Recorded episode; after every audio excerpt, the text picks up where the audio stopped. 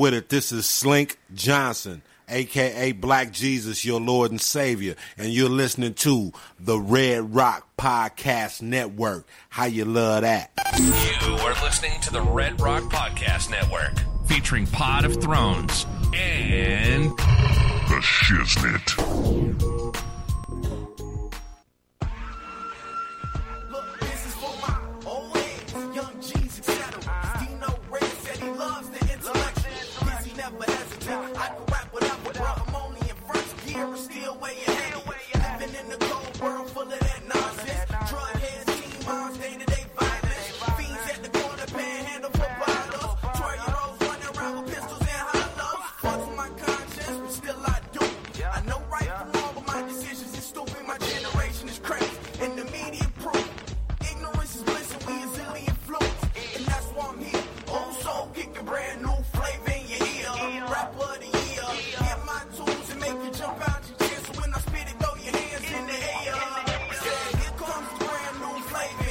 Is the Red Rock Podcast Network.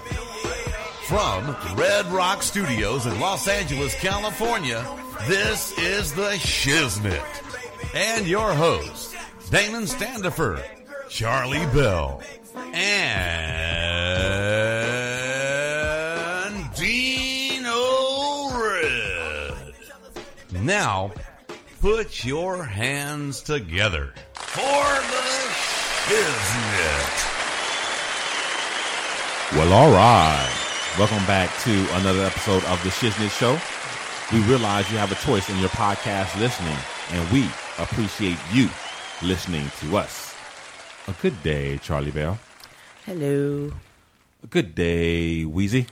Good day, my friend. It is. It's a good day. It's nice and cool. Autumn, or I'm excuse me, fall has begun to kick in, and I'm a pretty happy camper. Except, well, I'm I'm I'm a happy camper, but I'm kind of in mourning. We've had some tragic events over the weekend, Man. and uh, there's just, you know, It's a somber moment. It is because Ronda Rousey You're stupid. got her ass kicked. She got knocked the fuck out. I mean, my favorite white girl. Oh, no, I didn't tell them that. my favorite white girl. The Shiznit Show's baby. see, She done the Shiznit Show darling. see, look My at snow bunny. My Becky. My That's all- Adidas. That's all right. I still love you, Ronda. but uh, no, of course, uh, referring to the situations in in uh, in Paris and whatnot. But we're going to get into that uh, later on in the show. But uh, for right now, we're just going to be, you know, let's let's let's think happy thoughts. What's what's been going on with you guys? What what about you, Weezy? What's going on? I went to see a play uh, last night. Ah, I haven't seen a play in forever. Yeah, well, neither did I. Wait, what?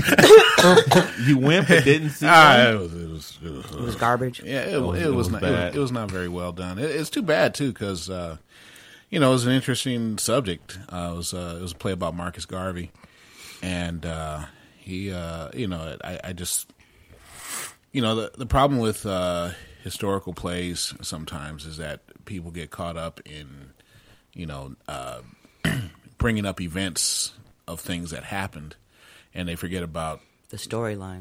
yeah, they creating a story and like Interesting uh, characters. Yeah, uh, building character development. Because the thing I, I would have uh, compared it to is uh, uh, the the meeting, which was a, a play about um, the play about uh, Mark. Um, Martin Luther Malcolm, King Martin and Luther King, Malcolm Malcolm X. X, yeah, Yeah. a fictional meeting where basically they discussed their their their ideology and their their their differences and their their similarities, and um, it you know something along those lines where it's fictional. You get to know about what's happening, and uh, you know, kind of trying to show uh, J. Edgar Hoover going after Marcus Garvey and, and that sort of thing. It just, I, I, I think it was uh, too big of an attempt. It, it was, I guess, I would call it a noble failure. Um, you know, they, they I, I thought their hearts were in the right place. I think, you know, he's a, his is a story that needs to be told, but I just, I think they uh, did a poor job of telling the story. Yeah. And the other thing uh, that that bothered me is, yeah, man, eh, eh, those seats and, and those little theaters just aren't made for my body. man, I'm like, God damn, I need to lose some weight. I'm sitting, I'm sitting there, and I'm, I'm sitting next to my mom, and we're like all on top of each other. It's like it's like I'm I'm five years old again. You know, I'm uh, my elbows are all into her and stuff, which is good because she tends to fall asleep at these things. So Just jabber. it just said, "Hey, wake up, mom." Maybe you just need some better oil. well, well, yeah, that, that, that's Oh, true. maybe take some coconut oil. Uh, yeah, Some yes. body lube. some shea butter. Astroglide.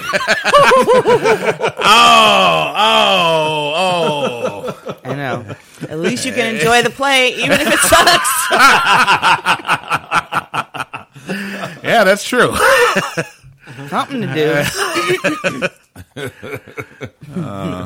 But uh, yeah, you know the You know, men, that's what we do. We get bored. What, what, um, nothing to do. Bored. Okay, jack off. Yeah. Time to jack off. Oh God, I mean, jacking off, that's entertaining. Uh, I, don't think that's- I don't think that's just men. a, a, a, a, a, a friend of mine, she was uh, she was she was downtown, and uh, she walked by a homeless dude who was under a sheet, going at it.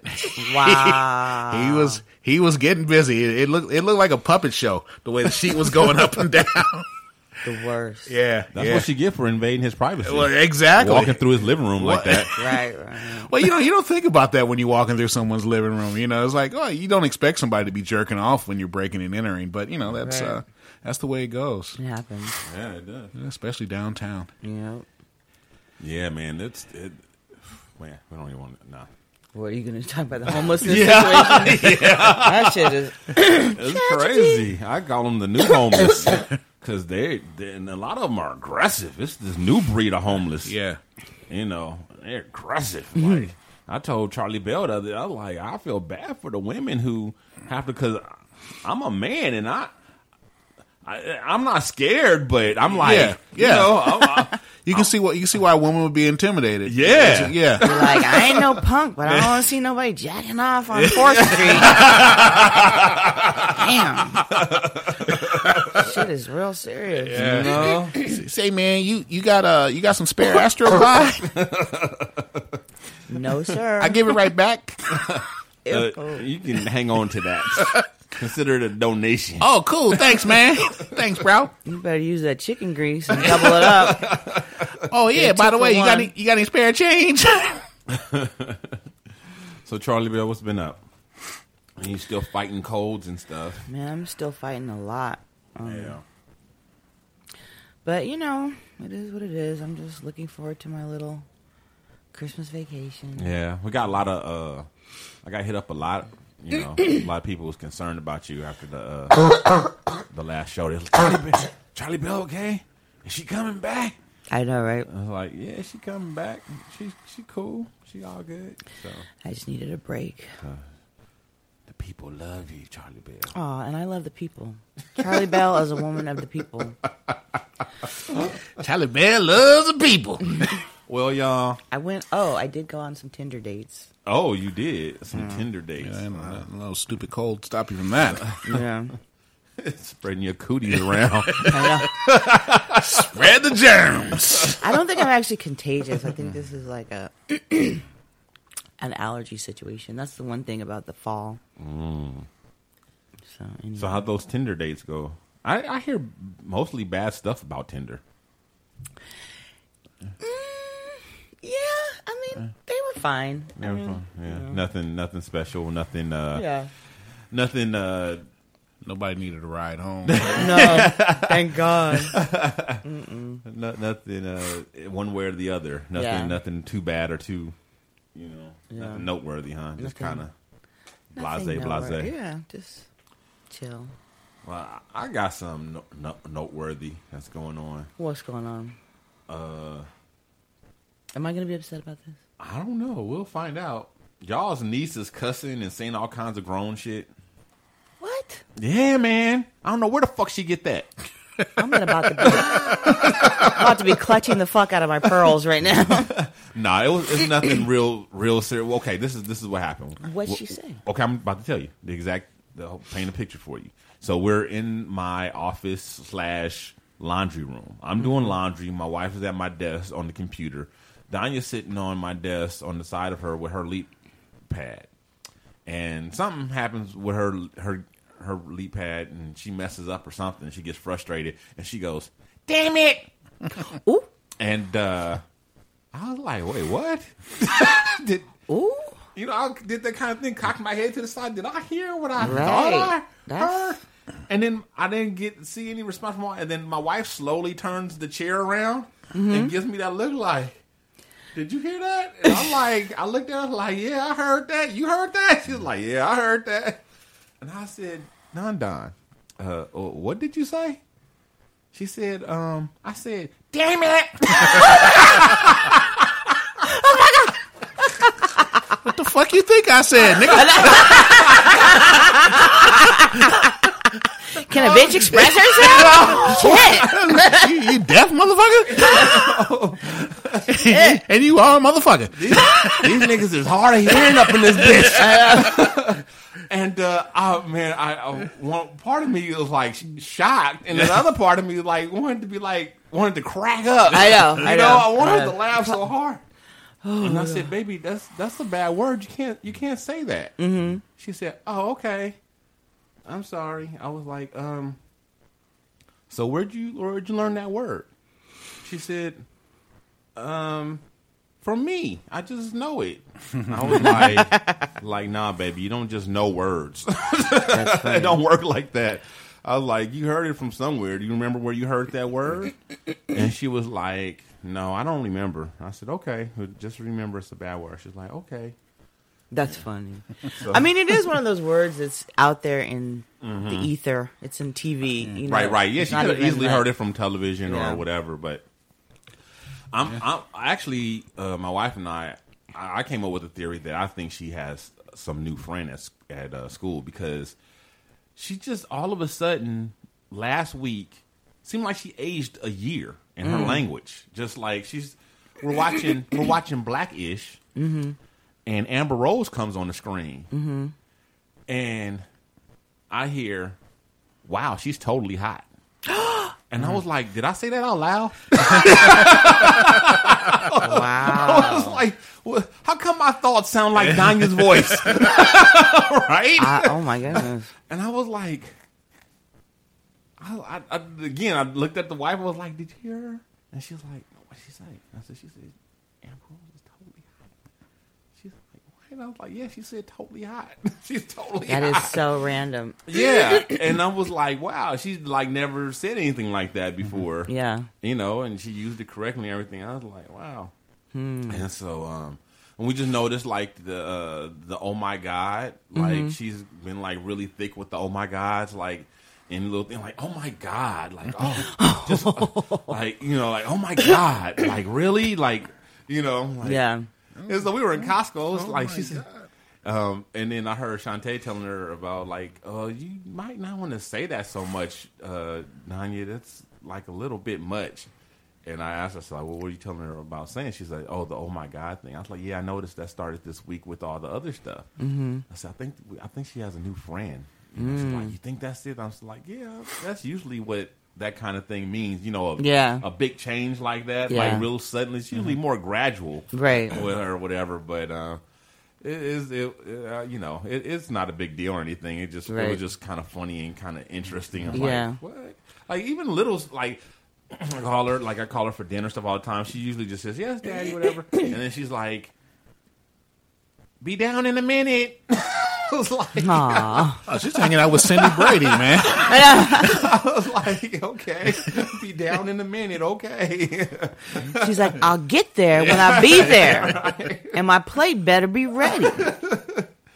oh boy. Aw. The apple doesn't fall far from the tree. Oh boy. Yeah. Yep. Yep. Yep. I guess. I don't know. Where did you get that? My guess. I put my money on mommy. Yeah. hmm I bet.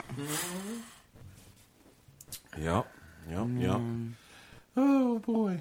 Oh, boy. All right. So um, we're gonna take a quick break, and we'll be right back. Hopefully, with our surprise guest. Surprise, surprise.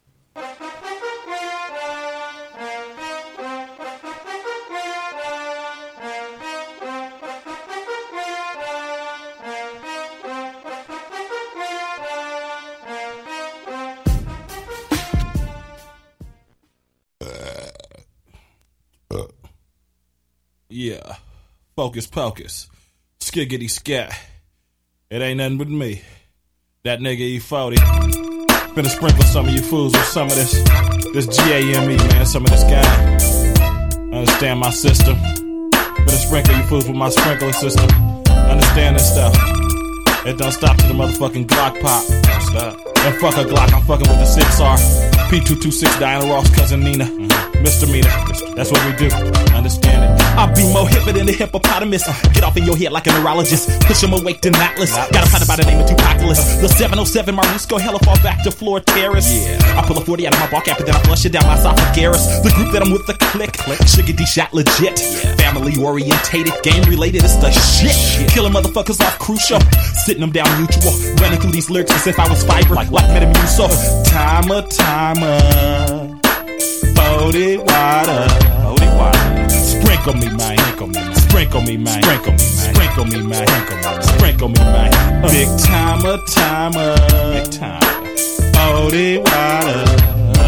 Sprinkle me, man. Sprinkle me, man. Sprinkle me, man. Sprinkle me, man. Sprinkle me, man. Sprinkle me. Kick that shit, shit. Here comes the top notch. Ooh, ooh, ooh. Here I be. Clicked out me, sugar tea from the beat. I'm quick to smile. Quick to smile. Always down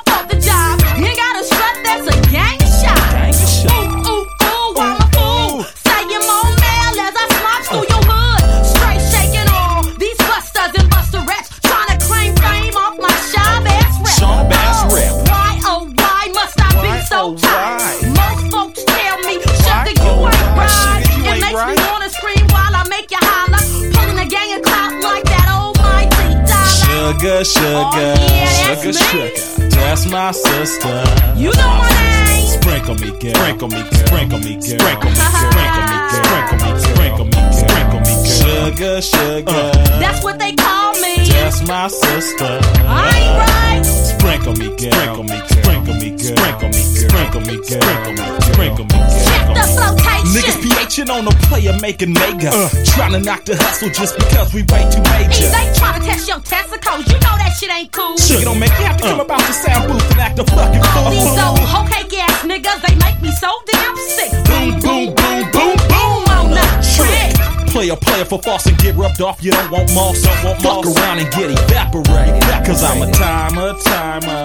Timer, timer. 40 water. 40 water. Sprinkle me, man. Sprinkle me, man. Sprinkle me, man. Sprinkle me, man. Sprinkle me. Sprinkle me, sprinkle me, man. Big timer, timer. Big timer. 40 water. 40 water. Sprinkle me, man. Sprinkle me. Sprinkle me, man. Sprinkle me. Sprinkle me. Sprinkle me, man. That's what we do. That's what we do. Uh, understand this shit. Understand it. What's happening, sugar? You and this bitch with me? I thought you Yeah, heard. that's what we do for the motherfucking nine five. Ha, for the nine five. Yeah. Sick with the records. Jive all the time. Understanding the system, man. Mob City V Town. Mob City. Mob City V Town, man. Mob Understand your that.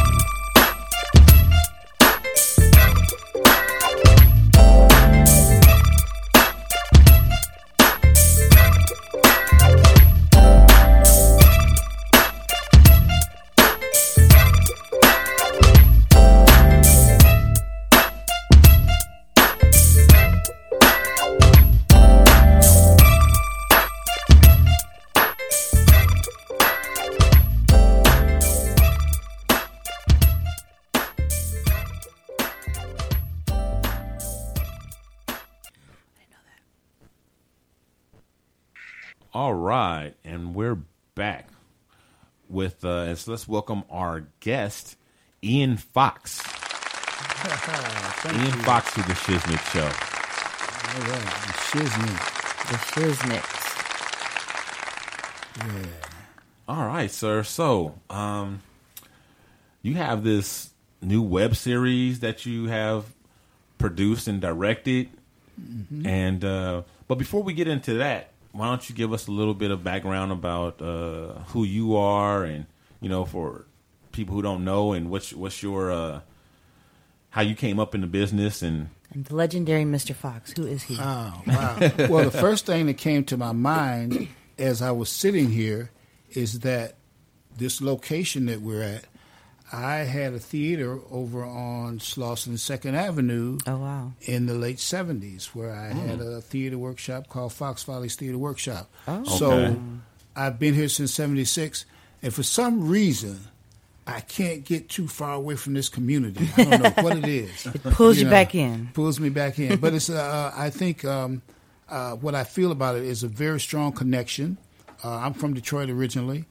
Um, from the D. from the D, the I'm dirty not. D. What up, though? Yeah. What up? Hey I'm, man. I'm not from the D, but my people's from the D. My my father from uh, from D. My mom was from the D. Okay. Well, And me I- and I Dad got- might have went to school together. I got some cousins and stuff that that are out there. I don't know how old are you. I'll be 72 years old next week.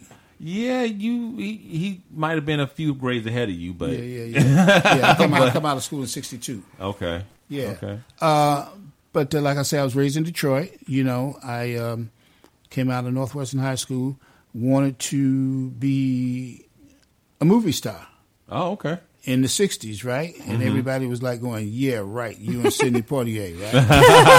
you know, You so, could have gave him a run for his money. you know, well, Okay, for real though. you know, well, you know, like obviously things were a lot different Yes. uh, in terms of the exposure that young people had to the entertainment business. Uh, not to say that we we weren't there, because I mean, you know, like I, I listened to uh, BB King. I mean, I mean, I, my daddy they played the blues, Roy Milton, all that stuff back in the day. So I mean, I was hip to Sammy Davis. I was hip to uh, Peg Leg. But you know, like so, I knew what entertainment was. Was real But it- entertainment. It, was bef- long before it was like bebop, Right. Which was way before hip hop, Right. Right. right? and uh, so you know, so you get those um, um, those vibes, Mm-hmm, but at the time, you know, it was like it wasn't like a, a crowd, a big migration to Hollywood or anything Right, of that right. nature. You know what I'm saying? So, but anyway, to make a long story short, so I wound up going to New York for a weekend.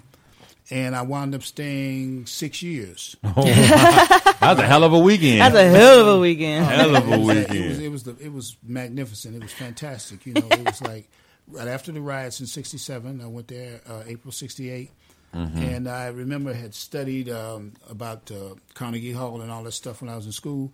And I'm walking down 57th Street one day, and I look up, and it's like Carnegie Hall, right? You Yeah. know, and it's like I walk in, and uh, you know they have through these portals, Ben Gazzara and Paul Newman, all these people studied there, yada yada yada. Right, of course. You know, so uh, I, I, I enrolled and started taking drama classes. So to make a long, a long story short, or add to that story, uh, I wanted to be a movie star, but I wound up getting in theater, which was a whole nother animal, Right. particularly in the late '60s, Mm-hmm. because um, it was just when black theater per se, black theater was Right. taking off. you Right. know. And It was that making a name for itself. Yes, I mean, you know, had, there was a play. Well, the first play I can remember seeing is uh, "No Place to Be Somebody" with Ron O'Neal, Mm. and uh, there was a very famous theater company back then called the Negro Ensemble Yes, Company. the Negro Ensemble. And you know, like Billy D was there, Mm-hmm. uh, uh, Esther Rolle, um, Rosalind Cash. Wow. uh, all these Denise Legends, Nicholas, legends. all these people. You know, Really? and, yeah, Cleavon Little. Uh, It's awesome. um, so that I came in under that that that, Mm-hmm. that era, Yeah. Right. And um, I stayed there for about six years, and I moved to I migrated to Seattle, worked with a theater company there called the Black Arts West Theater. But while I was in New York, I started out as a stage actor, and a guy asked me once. He said, "Can you sing the blues?" Mm-hmm. Well, like you know, anybody asks you, you never say no. Of course, I can sing the blues. You know, I mean, you know. So uh, I joined this theater. Listen up, young youngsters. That's how you get in. Yeah, I mean, Fake yeah, it till you make it. Yeah, yeah, know. yeah. So, uh, um, so I got involved with this theater company, and um, I wound up loaning them some money. Oh, Right. Uh-huh. So, so we had this trip. We was taking this trip to D.C. right. and uh, you know, well, you know, being from Detroit, you know. so anyway, but uh, uh, you know, back in the day, Right. it was like you know we were all like pretty much, you know, it wasn't about there was no Puffies, there was no Jay Z's, there was Right. there was none of that kind of stuff. Right, right, I mean, that was even no hip hop Right. then. You know what I'm Of saying? course. So it wasn't like about bank. Right. So, um, but anyway, we had a few dollars. I loaned I loaned the people in the company some money, Right. and we went to D.C. to do this play. Right. So now all of a sudden you're a producer. uh, check it out, right? So, so we get there, you know, and like the guy, we, we kind of like four wall the theater, Mm-hmm. and in order to get my money back, well, I ran the box office and all this stuff. Man, we made a grip in like eleven days. You know, I'm Oh, like, wow. whoa, this is what's happening. So I started managing and um, and producing the, the, the show. We did a lot of tours called the Black Experience Family. Mm-hmm. Okay. And uh, I was hooked up with some brothers from Karamu House in Mm-hmm. Cleveland and some brothers and sisters from uh, Howard University. Wow. So, I mean, you talking about culturally diverse, Yeah. or, you know, like, I mean, Howard From University. nationalism to you know, to variety to you know, and, uh, everything. Yeah, so like at, uh, you know, Debbie Allen and all them people were at, at uh, Howard. Robert Hooks and all them people was at Howard. Mm-hmm. But at Karamu was Ron O'Neal or Bill Cobbs, Ruby Dee All these people Mm-hmm. Very came out of. Mm-hmm. Yeah, I mean, they was they knew some bad brothers and sisters, you know. And I don't know how many of us really understand the relevancy of theater because theater is live. It's moment to moment. Mm-hmm. Yeah. And and you're you're up there with That some energy. people. The energy, you know, and the show is never the same from night to night, you Right. Know, you know, so you can't anticipate lot- audience laughed this night or they Right. gonna laugh here, you know. Yeah. But anyway, so that was my good upbringing. So what we did was we were doing tours, Mm-hmm. um, all up and down the East Coast, college and everything. We jump on the plane, jump on the bus, man, doing Black Black History stuff, Mm-hmm. right? Uh, called the Black Experience Family. So did that. Um, friend of mine got a job in Seattle with Black Arts West, and I wanted to come west for a long time. So this was an opportunity to leave New York. I mean, like you know, New Right. York was like, ooh, baby. Yeah. You know, I mean, like, But sometimes you just need some sunshine in your life.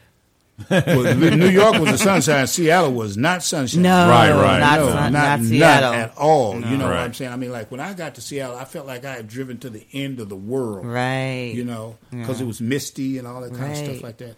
But I'll tell you that the silver lining in that story is when you leave New York, you get a chance to find out who you are. Mm-hmm. Yeah. You understand? Because see, when you come out your house in New York, like you in the flow. Yeah. Right. Okay, Yep. there is no like, what am I going to do now? You walk, Right. on, you get on the sidewalk, they push you where you go. Right.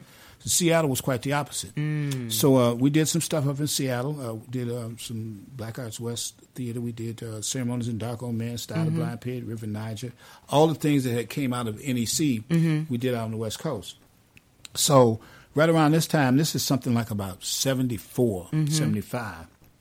and the country was celebrating the bicentennial, mm-hmm. and I was like, "Damn, didn't we do nothing?" Right. You know, because I mean, they had Betsy Ross and Right. all these people like this, right? so I came to Los Angeles in 1974, and I stopped by Inner City Cultural Center, which was Mm-hmm. happening there, and I went and bought a book called The Negro in American History. And baby, I mean, like the world opened, Mm. Opened up. Mm-hmm. All the things. I mean, I found about Jack, Jack Manslinger's shoes, ice Mm-hmm. cream, the real McCoy, uh, John Tupontis, I found in Chicago, uh, the brother ba- uh, Ben- Benjamin Banneker. from D- Mm-hmm. DC and stuff like that. You know, Estepante, just Yeah. goo gobs Yeah. of history, right? The know, reality. reality. And so for me, it was like, now I see why I have this attitude. right. Because I am not on loan here. I've contributed Mm-hmm. to the cultivation of not only the United States, but to the world. World, culture. You did what I'm saying? I mean, like, Absolutely. you know, because I mean, it took you all the way back to Timbuktu. Yeah, You no, we're world citizens, When we were doing, sure. we were doing eye operations Brain in surgery. Africa back in the Mm-hmm. day, way back in the day, before it was day, Right. probably. you know, so um, did that, and finally came to Los Angeles um, about three years later, and um, I worked with some people um, in Seattle. But anyway, make a long story short, I came here. I keep saying that, but came here, and I hooked up. It's a with, very uh, elucidating yeah, story. Yeah, yeah, yeah. so came here, uh, pushing it forward. Got involved with Inner City Culture Center, uh, Inner Culture Inner City Culture Center, Mm-hmm. and met a brother who did a film called Penitentiary. Oh, yeah, Zuma penitentiary. Fanaka, Yeah. Right? And uh, so I did something in, in, in Penitentiary, got a little small part in Penitentiary, made a film with Sidney Poitier. I didn't make it. I mean, I was an extra in it, but I mean, like, you know. Like, Yeah, you were in You it. know. And, like, and then one of the other people in the movie was Stymie Beard. from the Little Rascals. Oh. right. You know what I'm saying? So like, I mean, I'm, I'm, I'm sitting over here with S- Stymie Beard and Sidney Poitier. So like, you know, dreams and all this kind of stuff coming into play. So um, then uh, did all of that. Did, did some movies and TV and all that kind of stuff, and studied and trained over here in uh, at uh, Fox Fire Steel Workshop. Mm-hmm. So, but to push it up a little bit further, quicker, I, I was doing I was in inner city and they used to have a thing called Ira Aldridge uh, competition, Mm-hmm. and I did a play and Tommy Ford Mm-hmm. was a student at USC. Mm. I mean, he's like 18, 19 years old, Mm-hmm, and we came in second place. He and I and uh, Mark Christopher Lawrence, who was in um, uh, what's the thing about the guy up in Frisco that Will Smith did. Fruitvale Station? No, no, no. This was like, oh no, no. This was like uh, Will Smith did this. Him and his son. He played this. Oh, the Oh, pursuit of happiness. Pursuit, Pursuit of of Happiness, Happiness. yeah, yeah. Right, with Mark Christopher Lawrence was in that. So, so I hooked up with these brothers like twenty years before. You know, Oh, right. They're 19 So pushing it forward. Um, so my whole thing was I always wanted to to make film. Right. You know, um, so I was looking for a piece that I could uh, develop into a film script. Mm-hmm. Now, before then, let me back up a little bit. I got involved with another guy called uh, Her- named Herbert Simmons, Mm-hmm. and we did a film up in my theater called uh, Corner Boy, and we took it from concept to uh, to distribution, right? So we did. I did that in like 60, 78. So I mean, like we did it as a music as a video. I Yeah. mean, so like we had it in about three hundred stores. I mean, Wow. we packaged it in whole nine. So uh, that was my first experience. But coming up to uh, the club, so anyway, uh, I had this script, and I knew I wanted to do a short film, you know, to try to get uh, enough money to do a feature, etc. That was the that was the the roadmap at that particular time, you know. Um, so I had this role for uh, for a preacher, and I kind of like thought about doing it myself, but for some reason, God just said, "Get out of the way and find somebody else." So I just happened to call call Tommy, and he was like, "Cool." It's pretty You know, funny. It's pretty yeah, funny. Yeah. Now, know, when you so- say Tommy, you're Tommy talking Ford. Tommy Ford of uh, Martin. the Martin Show, yeah. Right. As a matter of fact, we go so far back, like I told you, when he was a student.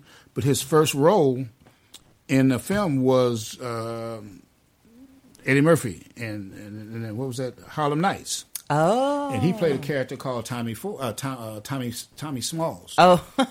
who there was a club in New York, Smalls Paradise. Right, right, It was named after Tommy Small. Well, Tommy Small was a very popular DJ in New Okay. York, right?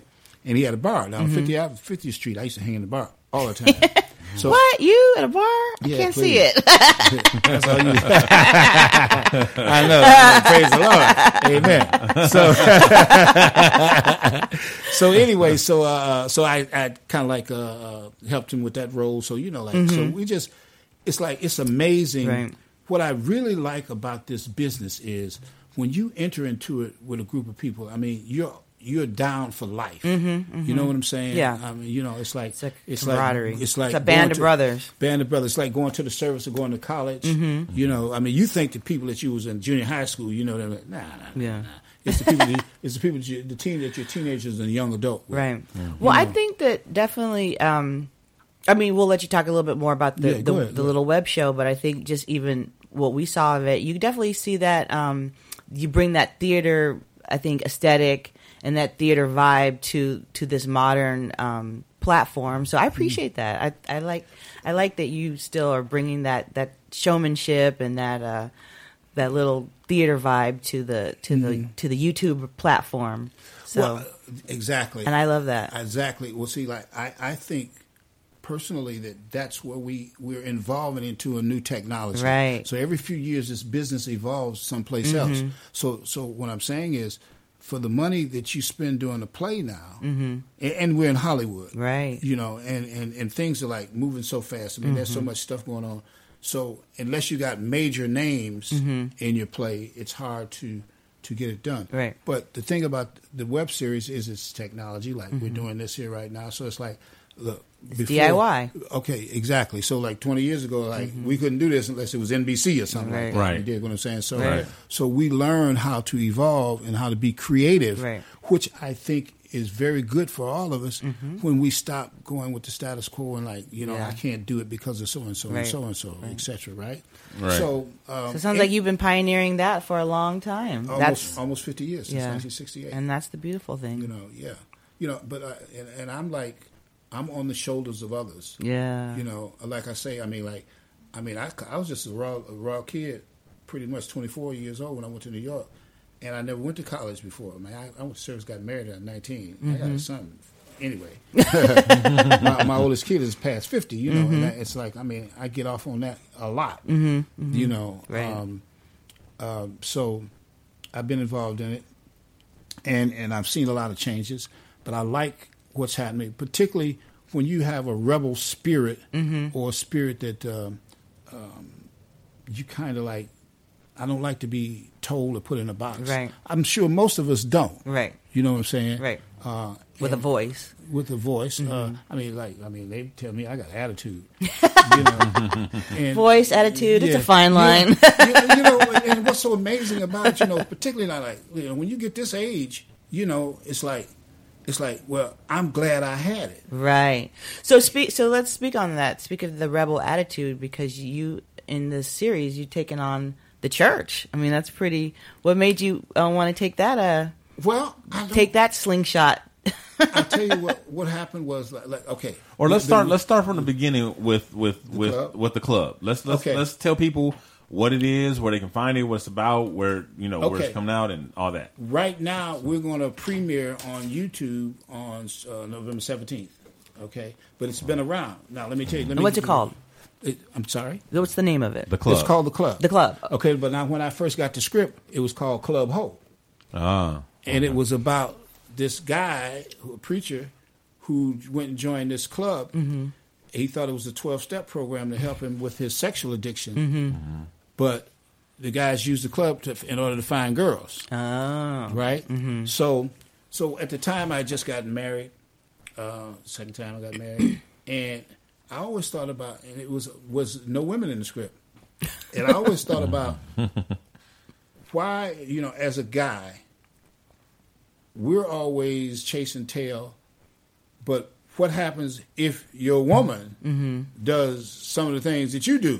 Can you handle it? Put the shoe on the other foot. Right. You know what I'm saying? you know, we know right now it's like, look, cheating and all that. Look, it ain't not a male dominated situation, right? I mean, like life, you know. But I mean, it's like, you know. No, you're what- right. We but know. life is just life. I Exactly. mean, it's what it is. So anyway, People so this preach, so this, uh, so the character, uh, Tommy does an excellent job as a preacher. So we, I decided to add some some characters to it, and every, you know, a few of them had a wife, and um, the dilemma is. Um, he goes in uh, with this certain attitude, and he winds up flipping the guys in the club to be more uh, family orientated. It's like his thing. He says, "Well, I thought this was kind of club would do more for the community." Da, da, da. da. They say, "Nah, man, you're in the wrong place, right?" you know. So, um, so that's kind of like where it goes. Now, I don't really. I don't know if I'm taking on the church per se, but I mean, I'll tell you this. I mean, I spent the last pretty much 20 years in the church. And one of the things that really prohibited me from going to church is I didn't want to be a hypocrite. Right. That's the part. You know? Yeah. But when you realize, when you go to church, you realize it's full of hypocrites. Right. That's know? that's what I meant. I think Yeah. you're you're very. Um, the But show every- definitely confronts the hypocrisy. Well, it's, it's- everybody is a work in progress. Mm-hmm. You know what I'm saying? So the, we're all trying to be more godlike. But in the meantime, you got more lifelike situations. Right. You dig what I'm saying? So- Absolutely. so what happened was to bring you up to, uh, more about the about the project. We did it as a short film, um, and for it was languishing for a while trying to do a script. But then the web thing came along, and a good friend of mine named Michael Ajakwe, who does the LA Web Fest, Mm-hmm. uh, who's a writer, mm-hmm. Michael said, "Man, he said, why don't you make a web series out of it?" Mm-hmm. So what we did was we went in some years later, and I made six episodes out of this 24 minute short film, mm. which gave it another life. Life, yeah. Okay. So now what's happening is we're in an element now where web series are kind of like they don't do a lot of pilots now. A lot of times you find talent a lot of different Yeah. places, Right. You know, or or works. Yep. I think one of the things that I like to think, I think everything start with the writing. Absolutely. you know? Mm-hmm. And and if you can find some young writers or a, a group of, individuals that want to write and be creative mm-hmm. then you can capture it, put like put lightning in a bottle Right. and do a lot of different things you know? So mm-hmm. that's why i like the producing entity because you can be involved in four or five different things Right. whereas And have influence over the writing, Yeah, the production, quality, everything. Well, I guess I guess I think that the production end kind of like took over from the wanting to be this actor. Mm-hmm. Plus the fact I'm only like about five And to be a lead man, you got to be about six feet and dark skin. I mean, Think about it. look at Tom Cruise. Yeah. Didn't, Well, yeah, but- stop him. like, you know, yeah, yeah, I got to tell you the difference between Tom Cruise. See, you know how Tom Cruise got to be Tom Cruise in that movie when he slid across the floor? right. That was his moment. Yep. And he walked with it. He sure did. So, but see, the thing the thing is, you need a platform to get off Right. on. You dig what I'm saying? It's always Absolutely. that part. Mm-hmm. You know. So, but I mean, if you look at it, most of I mean, like okay, Gable and Cagney, all those guys were little, you know, shorter dudes, and we didn't. I didn't know that. You we didn't know that at Mm-hmm. Right. the time. No. But particularly now, you can get away with it in a movie, Right. but on stage, Right. you got to be a certain height because if you're the leading man, Right. You you, have to almost kind of be taller than everybody. Right. Unless you're a good character actor, then you can be short. Right. So, but I didn't understand those dynamics at the time. You Right. know, I felt like you know I was like, you're like, I'm good looking. I mean, you know, well, you know, I don't know how good looking. I mean, I thought I, you know, I, I didn't know that there were those kind of things that you're in some kind of little box, you know, Right. in terms of uh, being a leading man. Right. But um, Playing against so type. so what what happened? We um, took the film, made a web series out of it, and uh, we won a couple awards back in April, and uh, then we uh, entered it in Miami, and we won a couple awards. Tommy won for best actor, and we won for best reality based. Uh, face series, yeah, yeah, yeah. So, so what we're where we're at with it now is all of these things that all these situations that I've been involved with all these years, I get a chance to kind of like revisit them and, and think about how to do some other things because it's a smaller format. And while you're trying to get something larger done, you can gain some viewership. Absolutely. And also you can sharpen your axe and, Yep. and, and stay involved Yep. in what it is you're doing. and you know preserve that storytelling. preserve it you know Mm-hmm. preserve it you know so i think it offers a lot of opportunity for a lot of us Mm-hmm. in this business now uh, going that way um, because it's um, you like now you can you know you can make movies You- i mean back in the day you know you, you we thought about big cameras Right. i started shooting film in 1970 with a super 8 Right. you know, and I was a filmmaker before I knew I was a film. Before I even went to school, you know, because I went to West LA. I mean, um, LACC and studied film Mm-hmm. because I wanted to do a film. I know I'm jumping around. I wanted to do a film, but they made you. I wanted to write something, Right. But they made you take all these classes, the history and all this other stuff. So Mm-hmm. it gives you a lot of appreciation for for the, The art craft, form. Mm-hmm. the art form, right? So where we're at right now with the web series, I'm looking for young individ. I'm looking for individuals, possibly young individuals with a lot of energy that uh, want to take some chances and write some new things. Uh, we're taking the club. I have some different stories that we want to take and bring into uh, the element where Pastor Holmes, uh, like I got a, ooh, I got a real, real funny one, so, but I don't want to give it up. Don't give it away. Don't give it away. So, so, so, so we'll be sort of like um, whatever. bless you. Thank you. What, whatever elements come involved in, like, okay, when you go to church, you know you go to church. There's a lot of different ministries. There's a, a relationship ministry. There's Mm-hmm. a child abuse min- ministry. There's alcohol. All these ministries. So these situations, we want to explore them, have fun with them. Mm-hmm. You know, make it light. We ain't trying to drop no bomb. I ain't trying to uh, teach. You know, I'm Mm-hmm. not trying to beat you over the head with anything. It's just uh, it's like where um, I mean, look at where we're at with television. I mean, it's like you know, like. you know they ain't they ain't even letting God in there nowhere. You know what I'm saying? You Right. Know, you know so. Uh, but I mean, Yeah. but at the same time, I find Yeah. some beautiful people in the church Mm-hmm. because usually when people go to church and live that kind of life, they don't have the problems that a lot of us have. Mm-hmm, You know, because they're you know it's like you have some fear of the Lord.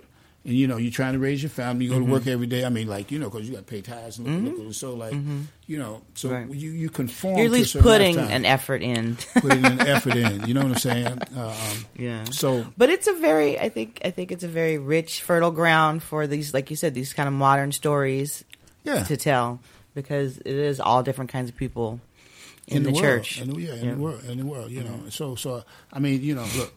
So we're on the 17th, when Mhm. this comes out, and people want to go and check it out and watch it, where should they go? YouTube. YouTube. Right. Uh, and they just put in the club. They and- put in iFox Media, put in the club. Okay. And iFox Media is, is a web channel. Okay. Um, and um, Fox with two X. Fox with two X's. Amen. Amen. So we do it like that, and uh, and we're we're going to probably go on something called BuzzFeed. So, but I'm examining other platforms Mhm. uh, because the whole thing, well, most of it is about getting viewership. Yep. Right. Okay. Absolutely. And once you get viewership, because see, it's like this: the public decides what they want to watch. Right. Okay. Yeah. I mean, that was one thing I was talking about. We were talking about that, that boxer. It's like they stick a foot, or took, a- took, take a person's face and stick all over everything, Mhm. and tell you this is what's happening. Right. You know, and you don't have the choices. Right. Or a lot of things don't get through. Right. Uh, only what they perceive, what they want to get Right. through uh, when people want to see them. Right. So, but now with social media, you can go around the gatekeepers. And uh, you know what? I have a little clip too. Let me, let me play the clip so that people can uh, check out the little promo here. and ABC News, Anna Corbett and Jack Condor were just.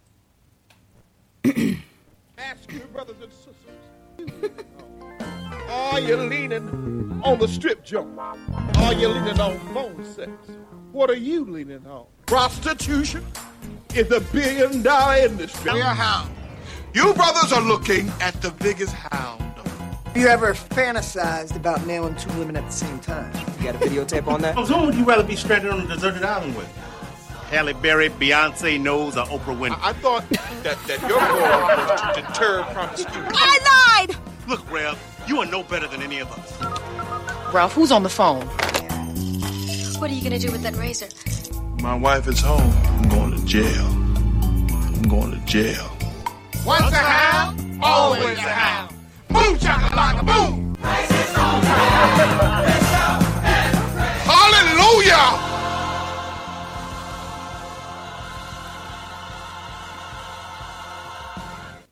You know, I want to give big props to Tommy because Tommy Ford because he brought such a level of professionalism to our production. You know, and everybody stepped up.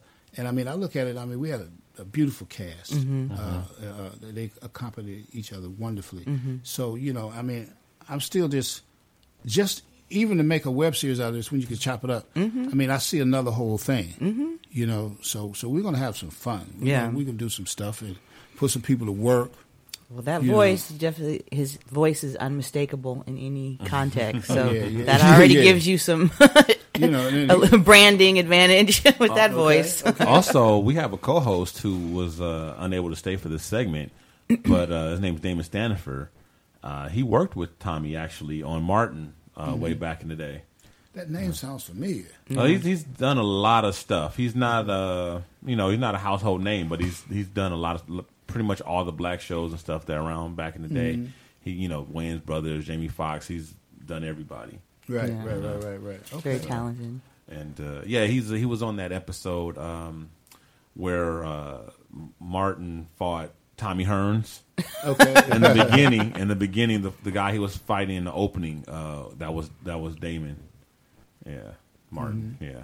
That's funny. Yeah. So, uh, um, but I, I really appreciate you guys having us on, having a chance to talk about this Hey, whole appreciate you situation. coming through. You know, Yeah. but I really want to impress upon your li- listenership to uh, tune in, watch the show, and Mhm. anytime you get a chance to um, support something of this nature, your show, my show.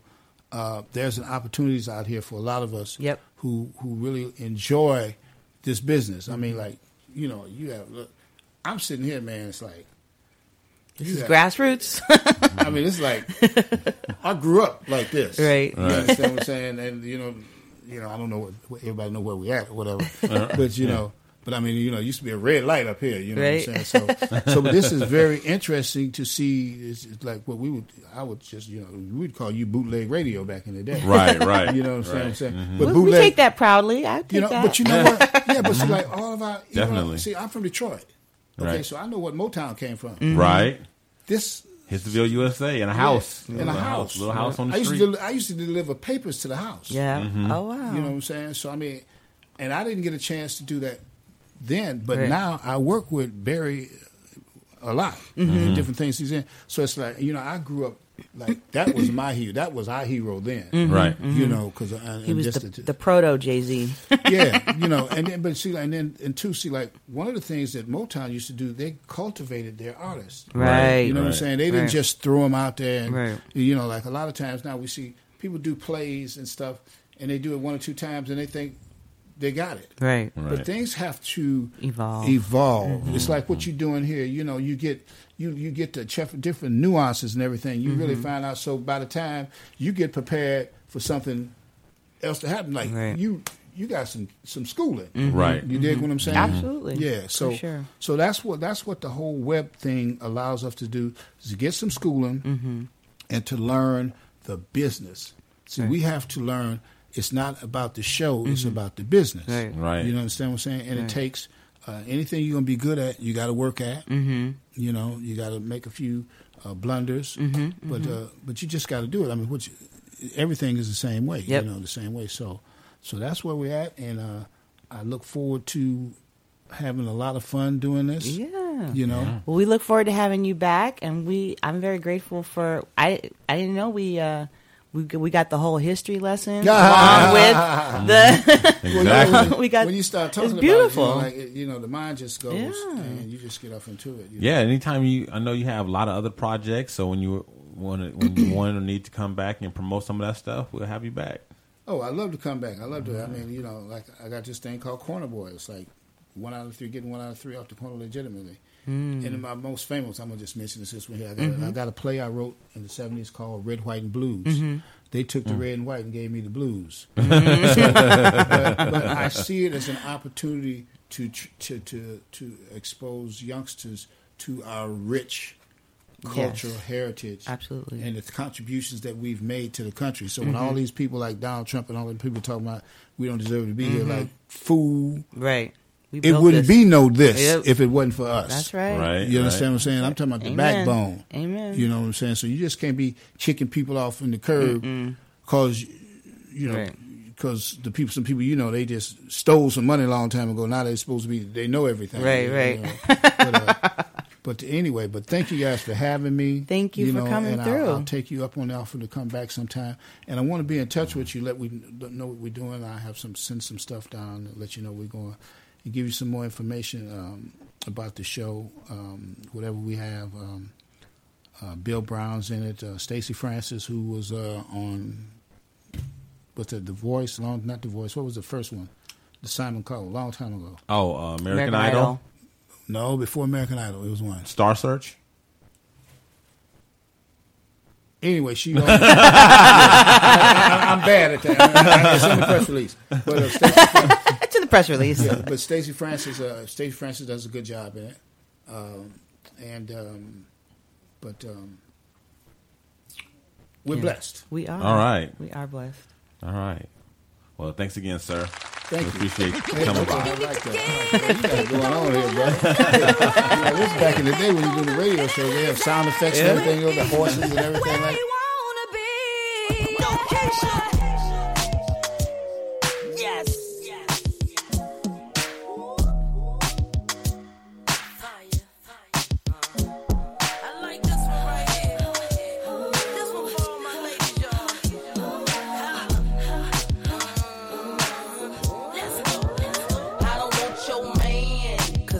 Like that, but it ain't even gotta be like that.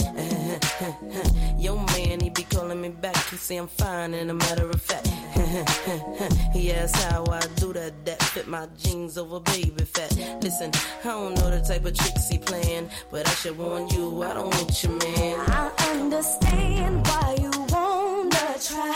Make him stay home late at night. But if he wanna go, he'll be gone,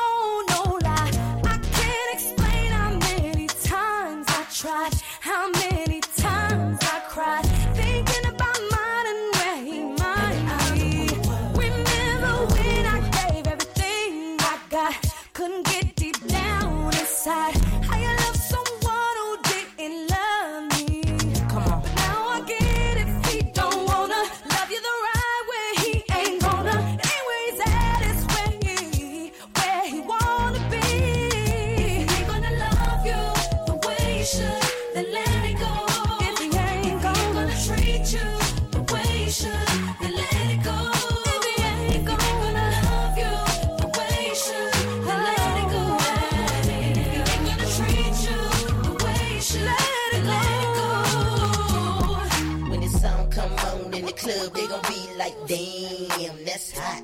And when they play it in the car, they gon' drop they tops like, damn, that's hot. They gon' mix it with Biggie, it was all a dream, like, damn, that's hot. Me and Keyshia don't stop till the tick don't top, like, damn, that's hot. Now understand why I take my time.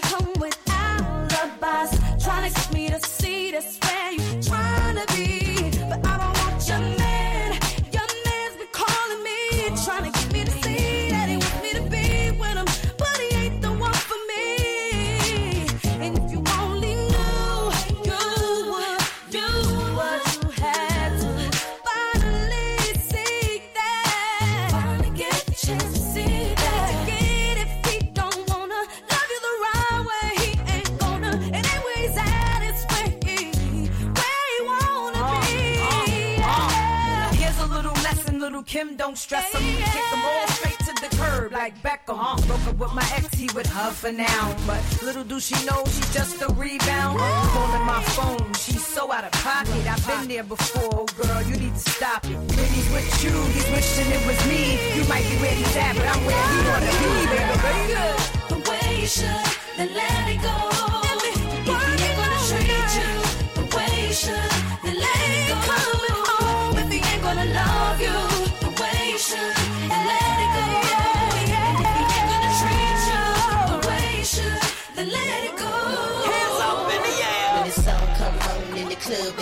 Like, damn, that's hot. Come on. And when they play it in the car, they gon' drop they tops like, damn, that's hot. They gon' mix it with Biggie, it was all a dream, like, damn, that's hot. That's right. Kim and Keyshia don't stop till the tick don't top like, damn. Um, okay, so let's go ahead and get into our topics. News and noteworthy. The Shiznit. Wow. So, unless you've been living under a very quiet rock, we've all heard about the attacks going on in in Paris, France, that uh, started. Well, that that that uh, occurred on this past Friday. Uh, French President Francois Hollande said at least 127 were killed on Friday in a series of six coordinated attacks in Paris that he described as an act of war, blaming ISIS, who, by the way, have you know claimed uh, Responsibility. responsibility for uh, for the violence that included shootings, explosions, and the hostage situation at a concert hall. This sounds like a fucking episode of 24 or like uh, episode uh, um, Die Hard Part Five or some shit. It's Right. just crazy. It's Yeah. like it was Apocalyptic. yeah, yeah, like like a series, like some sort of action flick. It doesn't even Yeah. seem like real life. It's crazy. Um, President uh, Hollande also uh, declared three days of national mourning in France, and um, he, they said eight attackers are dead and seven died uh, while detonating a suicide bomb vest. Um, French police said that they believe all of the attackers involved were dead, but authorities are still searching for accomplices. Uh, 300 people were hospitalized, according to Paris medical authorities, including 80 people in life threatening conditions, 177 in somewhat critical condition. 43 witnesses were also admitted. medical authorities said, uh, adding to that, 53 people have since been discharged. So that is just crazy. Um, so for you for you guys who don't know, it was a coordinated terrorist attack. They attacked six different locations at the same time with bombs and automatic weapons, and including a concert hall and some restaurants and bars that are popular in the area. And Stadium. a stadium Where where, the president, president was. was. Yeah, exactly. and uh, they just started randomly killing people. And uh, I uh, actually have some audio from uh, some survivors. Take a listen. And ABC News, Anna Corbett and Jack Conda were just eight rows from the stage inside that concert hall when the gunfire began, and they managed to escape. We thank you both for being with us this morning. And I I ask, I got to ask, when did you first realize that something was very badly wrong during this show? Uh, so it was coming towards the end of the concert, and uh, we had this crackling noise like firecrackers. And then we realised, well, I realised that something wasn't right and it wasn't part of the concert when the lead singer's face just dropped and he looked petrified and he ran off stage himself. Yeah, I think um, people just sort of started dropping to the floor row by row, and as as they did, we sort of just did the same and followed suit, and that's when I realised, personally.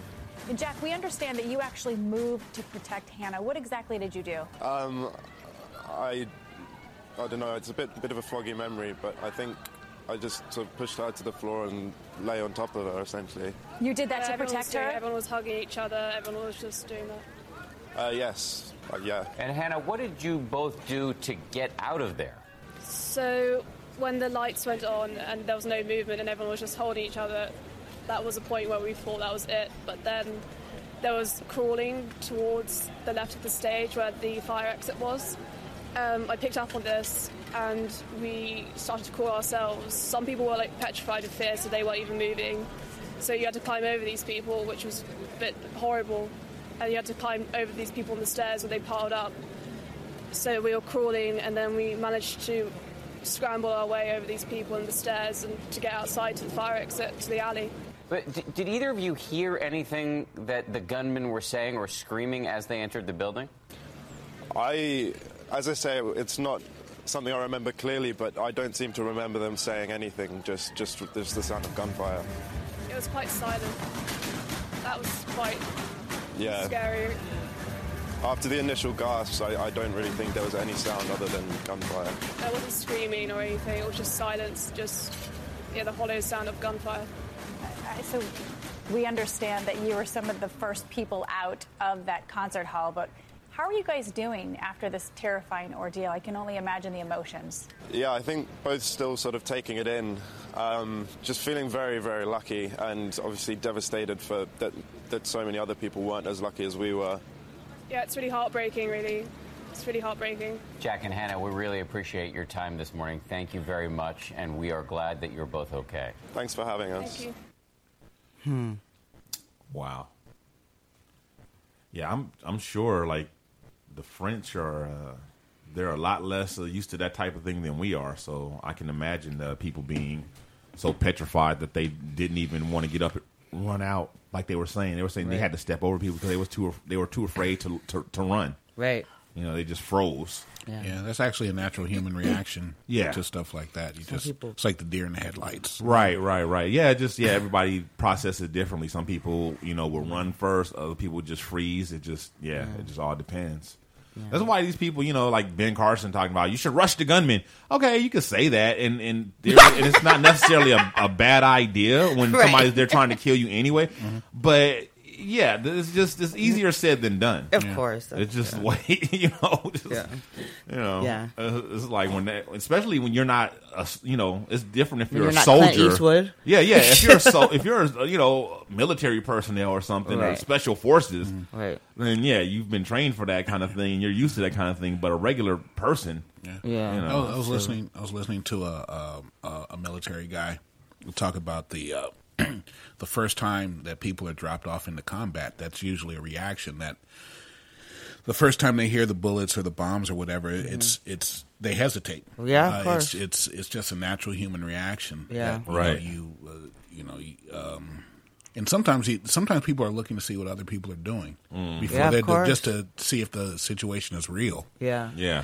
Well, I remember when the um, Columbine, the shooting, the Batman shooting, when he the guy Mhm. came in Mhm. and killed James and- Holmes. Yeah, James Holmes. Mhm. And I definitely remember like the the eyewitness reports talking about.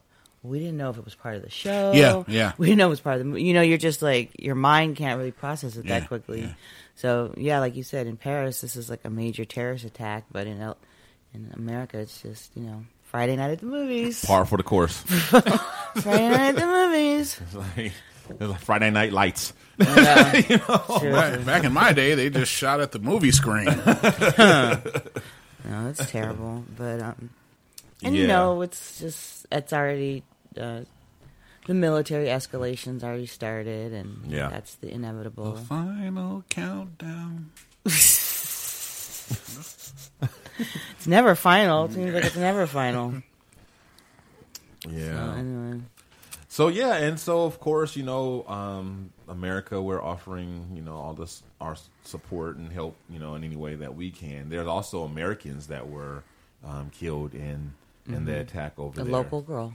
So um, Did you hear about that? I didn't know to she was Cal local. State yeah, Long Cal Beach? State Long Beach. Oh. Um, exchange student. Wow. So sad. wow. Young girl. Hmm. Condolences for her family and friends. Definitely. Well, in other news, um, here stateside, we have our own national disaster going on, day of mourning, if you would.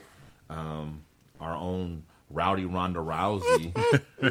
uh, No versus, chill. Versus No chill. Holly, the preacher's daughter, Holmes. Uh, yeah, she got. You got knocked the fuck out. Did you guys see that fight? Didn't see it. I just I saw uh, the knockout. Wow, uh, I just- just our, read our about internet is down. I was going to show you guys the the at least the knockout part. Yeah, I saw it. It was gnarly. Man, well, I, I watched the whole fight and which wasn't you know it's just a, a round and and like Yeah. a minute of the second round. Yeah, yeah. and but it was not an a- it was not luck. It was not she. She went in. She she whooped her ass. Yeah, she, she did. dominated. You know, it was only like I said a, a little bit into the second round, so it wasn't long, but still, it was. You know, the, it was the longest ri- uh, longest fight, uh, Yeah. save for one that uh, Ronda Rousey ever had. And you know what? This Right. re- is very reminiscent. Uh, Ronda Rousey and her whole career, whatever, reminds me of Mike Tyson. This this is this is like Ronda Rousey versus uh, Holly Holmes is like uh, Mike Tyson versus uh, Evander And Holyfield. Holyfield. Oh, okay. You know, she uh, she went up against somebody who finally wasn't afraid of her. Right. Um, And I had a plan. She had a plan. she had a plan, and she was badass, and she was not afraid of her. And uh, Ronda, I don't want to say she was afraid, but she definitely uh, respected her because she usually her she starts her fights off going in like right, Right. away, like Tyson used to Right. going Mhm. straight for the knockout, the takedown. She tries to win it, and well, it's clear. I mean, Right. all her fights are over in like thirty seconds. Right. That's not by accident. That's by design. That's what she's trying to do. She didn't even attempt to do that, so that let me know she respected her. Yeah. You know, and knew that that would be a mistake. Well, if she. did that. I mean, but- I don't even know if she didn't attempt. The the, the freaking chick's uh, defense was off the chart. Yeah, she, she, was, was she impenetrable. Was, yeah, was- she, yeah she had a little bit of uh, Mayweather in her, you know, except she had a lot more offense, you know, than Mayweather because uh, she Mm. She had that knee. She was running, but she was st- sticking and just Yeah. oh my god, she fucked Ronda up. kicking. I, I was going to go with the Buster Douglas versus Mike Tyson metaphor. That's uh, that's what I was going to go with.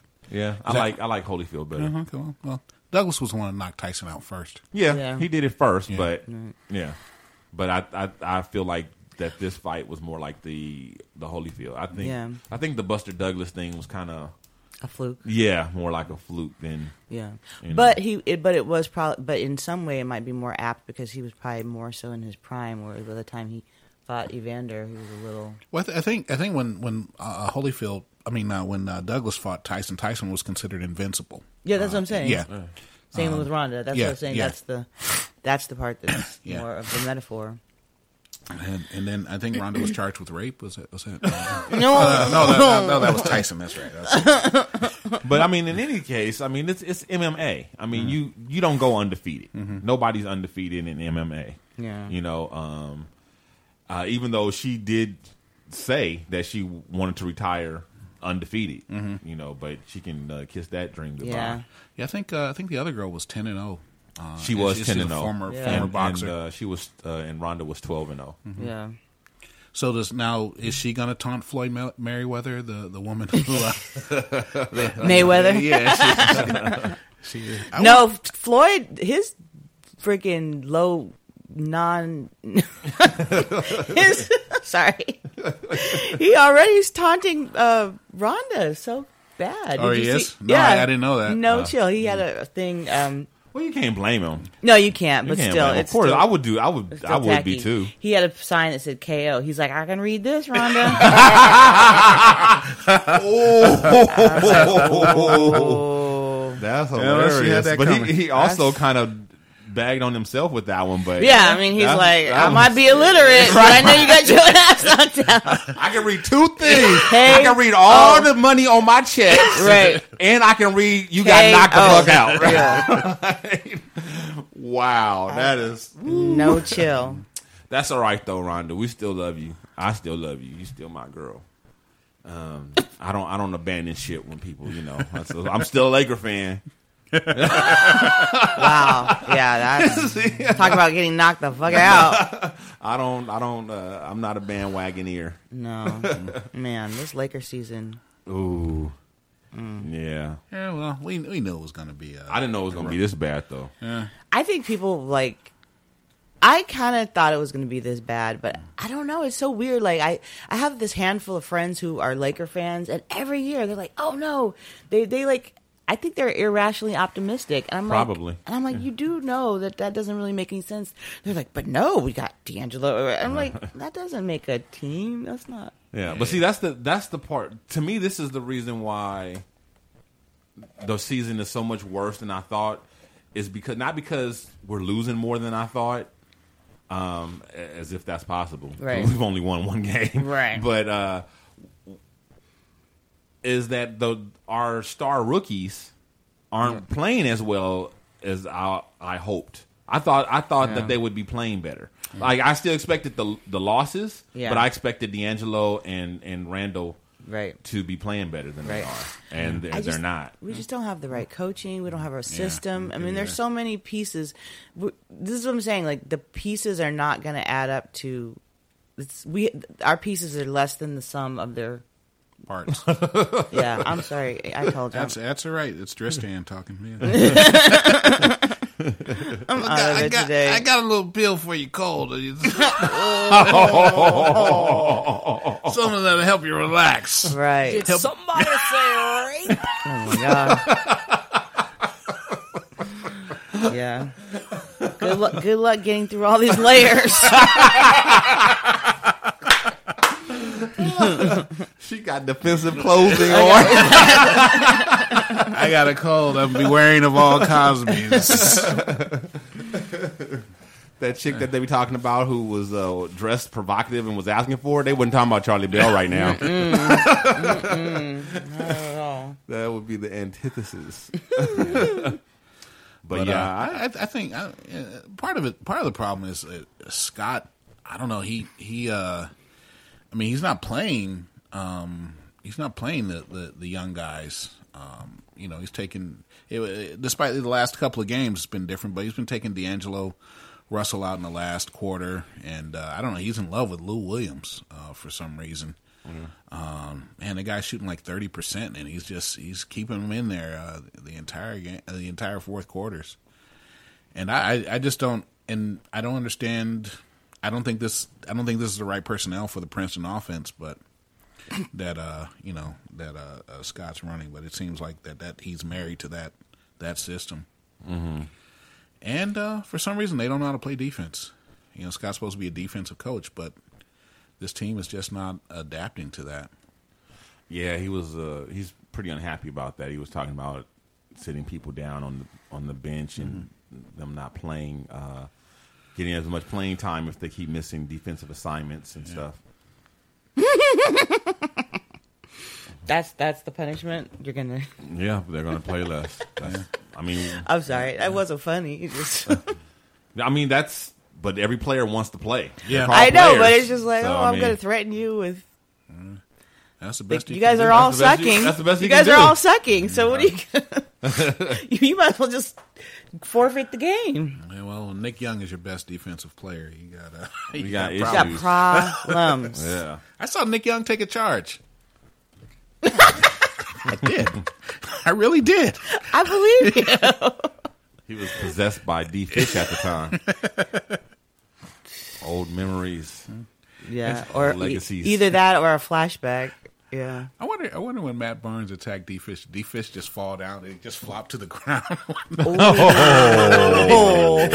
oh. wow. Damn. I said Matt Barnes hit him. He just flopped to the ground.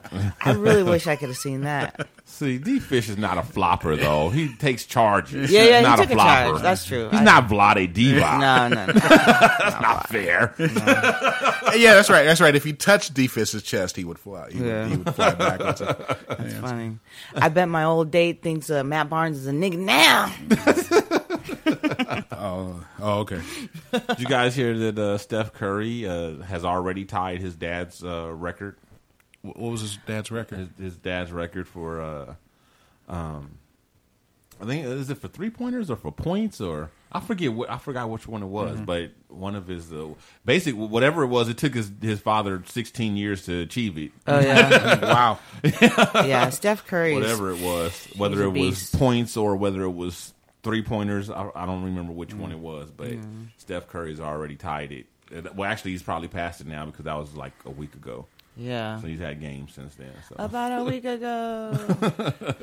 so, um, yeah. So, have you been following the whole thing about it's this? It's this. You know, Steph Curry is the ascendant, uh, best player of all time. Not of all time, but of the moment. And like, Mhm. and LeBron's on his way out. And Yeah, yeah. People, yeah. People been saying uh, comparing Curry to uh, Michael Jordan, and um, I've heard that, and that yeah, that I know he's I know he's I don't more. see that at all.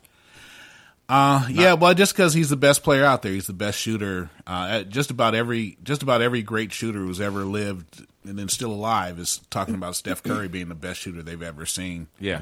Um, and um, yeah, and people are talking about you know Steph Curry be, being the greatest of all time now. You know, it's, uh, but I don't know. LeBron's LeBron's a physical freak. I mean, st- uh, what Curry's doing is amazing. You know, given his his physical limitations, but Yeah. But uh, you know, LeBron James is just a.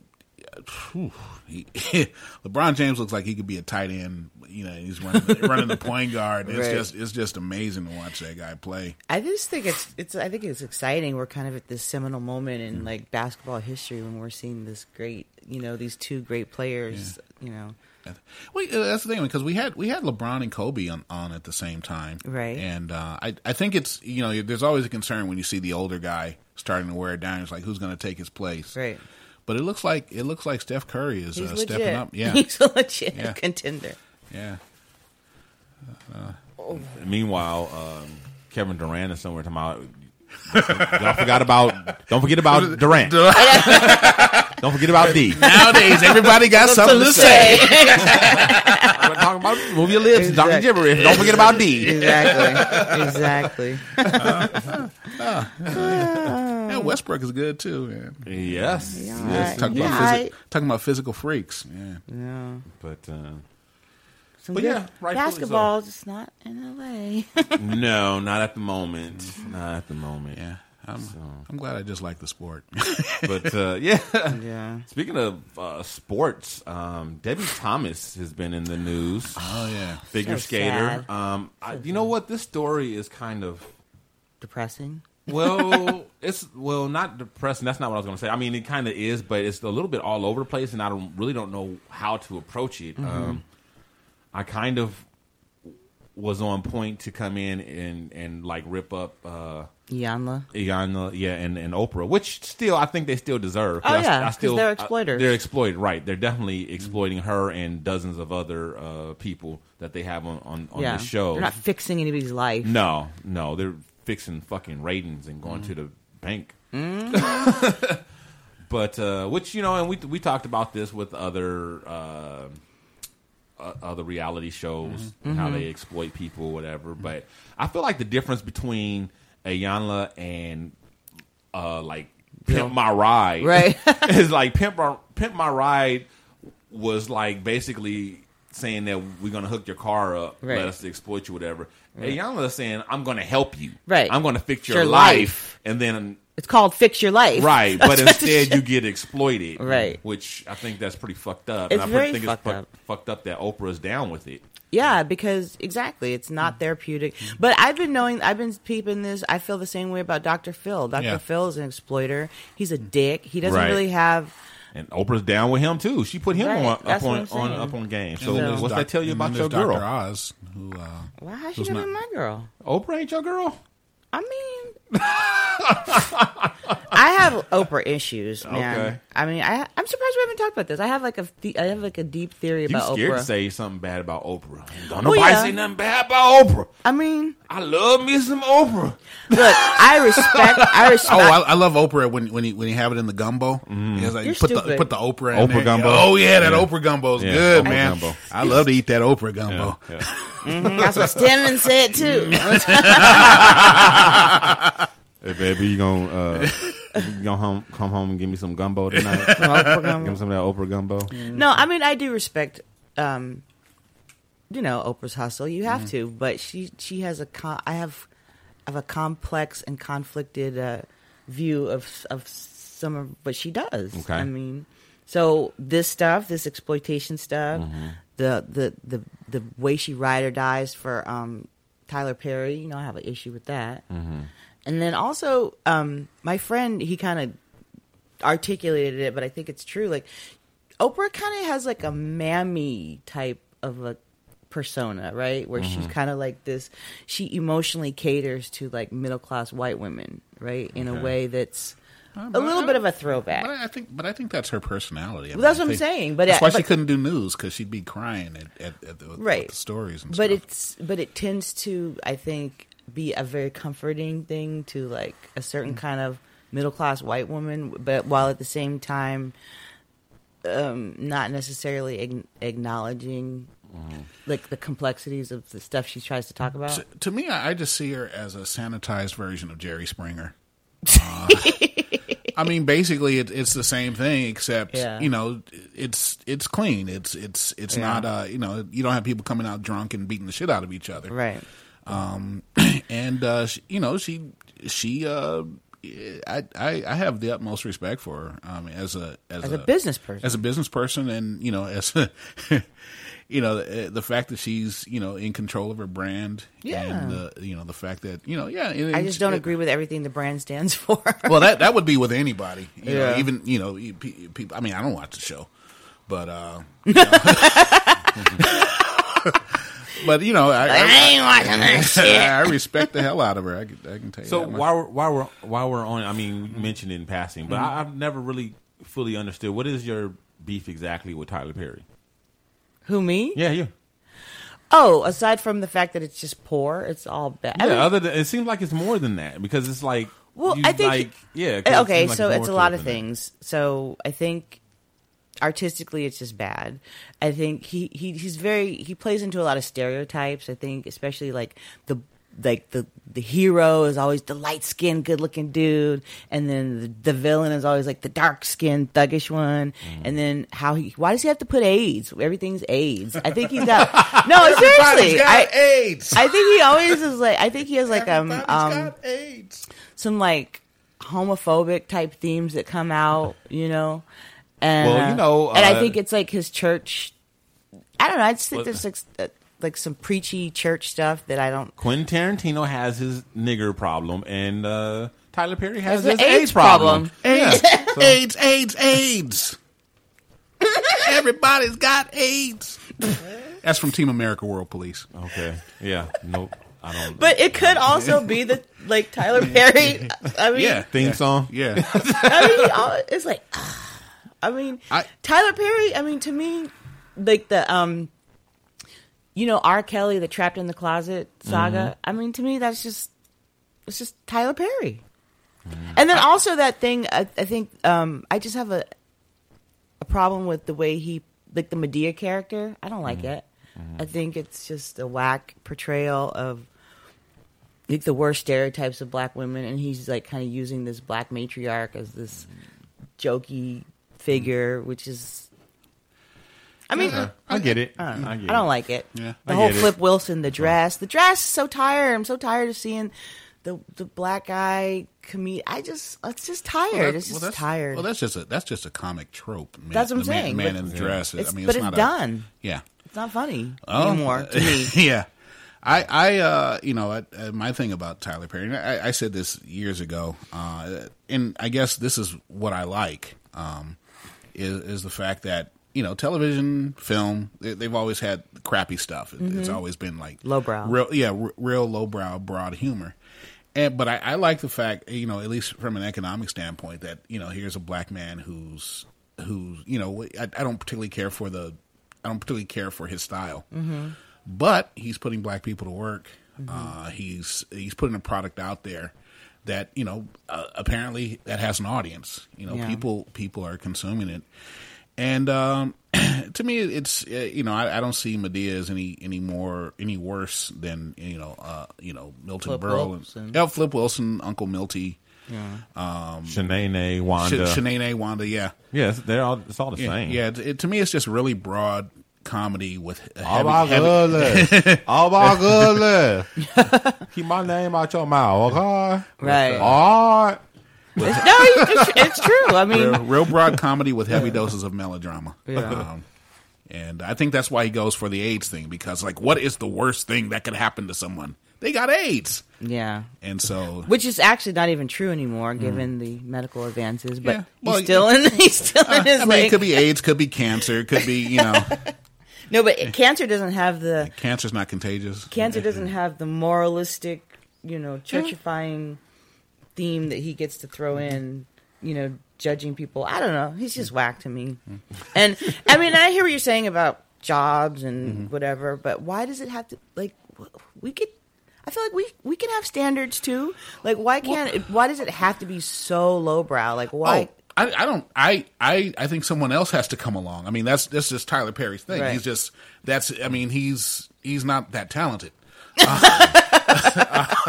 but you know, people like him. I mean, there there there there you know dozens of white people that put out the same crap all the time For sure. that people love, Right. and I, I don't like it. But you know, they they they have an audience. They have an audience. Uh, Yeah. and and, and the, th- my thing is like you know somebody else has to come along Right. uh, to create something that uh, that's commercially vi- commercially viable. Well, I feel And- like the sooner that we that I feel like the sooner that we and Oprah stop supporting him, the sooner that's going to come along.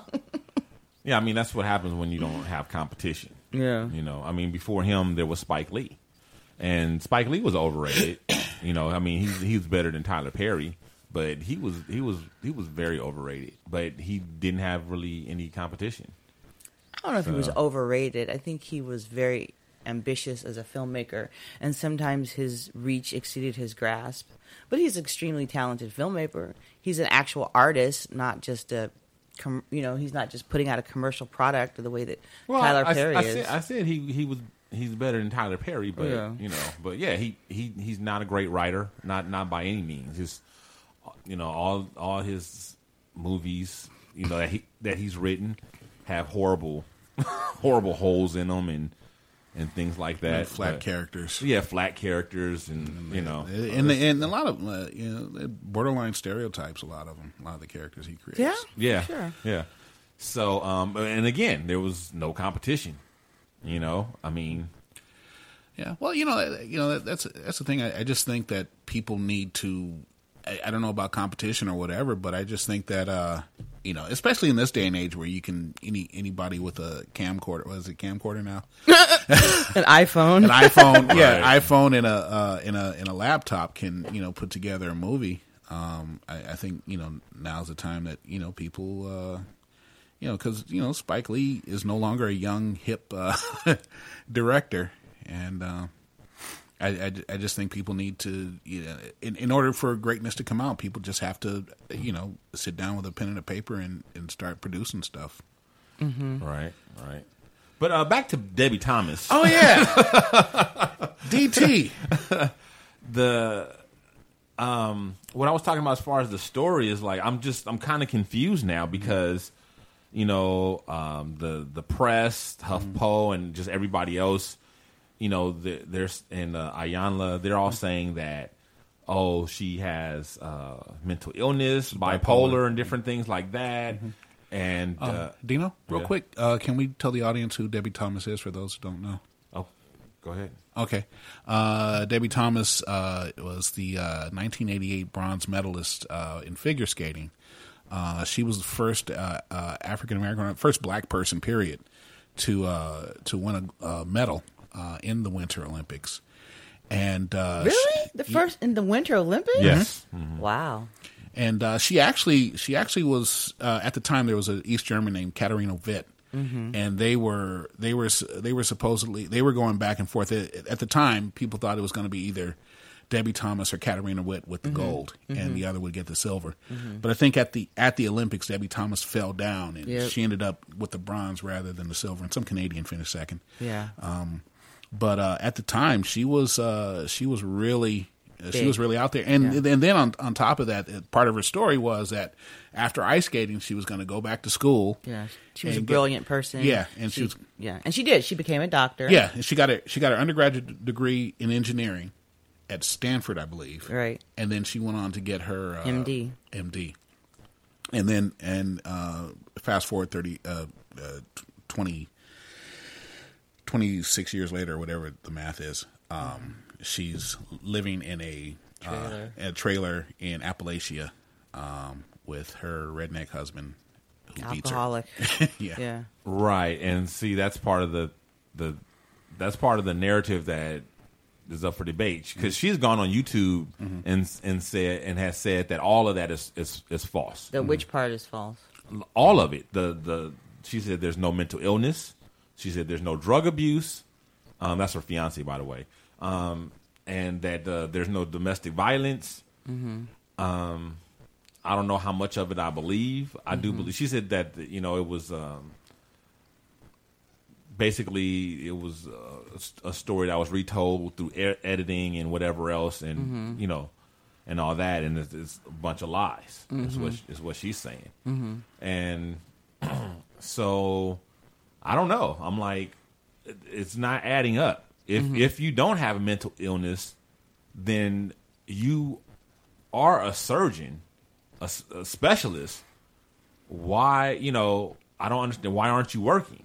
But you need Right. money. You're you you got a gun a GoFundMe campaign, and in the video she's talking about how she can make more money speaking than she can doing on speaking engagements uh, versus uh, doing four or five surgeries in one week, uh, s- Mhm. four four or six hour four to six hour surgeries. Mhm. Which okay, I, I kind of get that. Like, Mhm. but she you know she also said that she can't get that kind of money speaking now because Right. 'Cause your she's life not- sucks. because she's not in the Yeah, in the spotlight. Yeah, 1988. I can believe that she could have gotten more. Uh, But even still, and then she talks about the the you know how you know the state of healthcare and this and that and this and that and Mhm. why that's a shame. Okay, I buy all that, Mhm. but show me a surgeon Who anywhere in this country that can't earn a decent, a more than comfortable living. Right. You know, a more than comfortable living Right. anywhere in this country. Right. A surgeon, show me one. Right. So I don't know how much of it I believe that she's saying that that uh, it, it's not true because She's clearly had some kind of damage. she's definitely yeah. I mean, plus she, she lost she uh, she has a 13 year old son. Well, actually, he's he's uh, 18 now, Mhm. but she he hasn't lived with her since she was 13.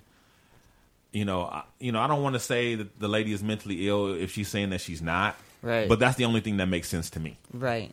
I agree. well, she she did admit on on television that she at least had been diagnosed with a mood disorder, which sounds like a, a light a light version of of uh, of Mental bi- yeah bipolar uh, disease. And she also she also admitted that her fiance hit her punched her in the face, um, and um, she also said that. Well, they, she also said that none of her family was willing to come on the air, which uh, could could mean anything and she's lost her license in lost her license in California and in Illinois, and she is lo- she will eventually lose it in Virginia.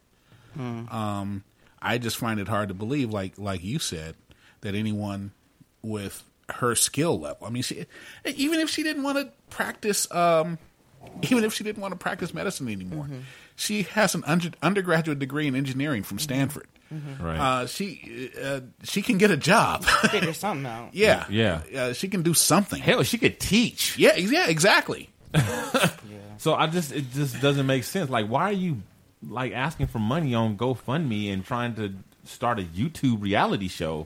No. You know, Yeah. uh, something is not right. And she Something- did, and she did actually go to uh, whatever the uh, the place that how do you pronounce the, the woman's name? Iyanla. Iyanla uh, sent her, and her husband went to the to the rehab place, Yeah. and both of them left early. Her fiance, Right. yeah. yeah, uh, uh, fiance. I'm sorry. Yeah, they dropped out. Right. So, uh, I mean, why would you go if something wasn't wrong with you? Why would you contact Iyanla? exactly.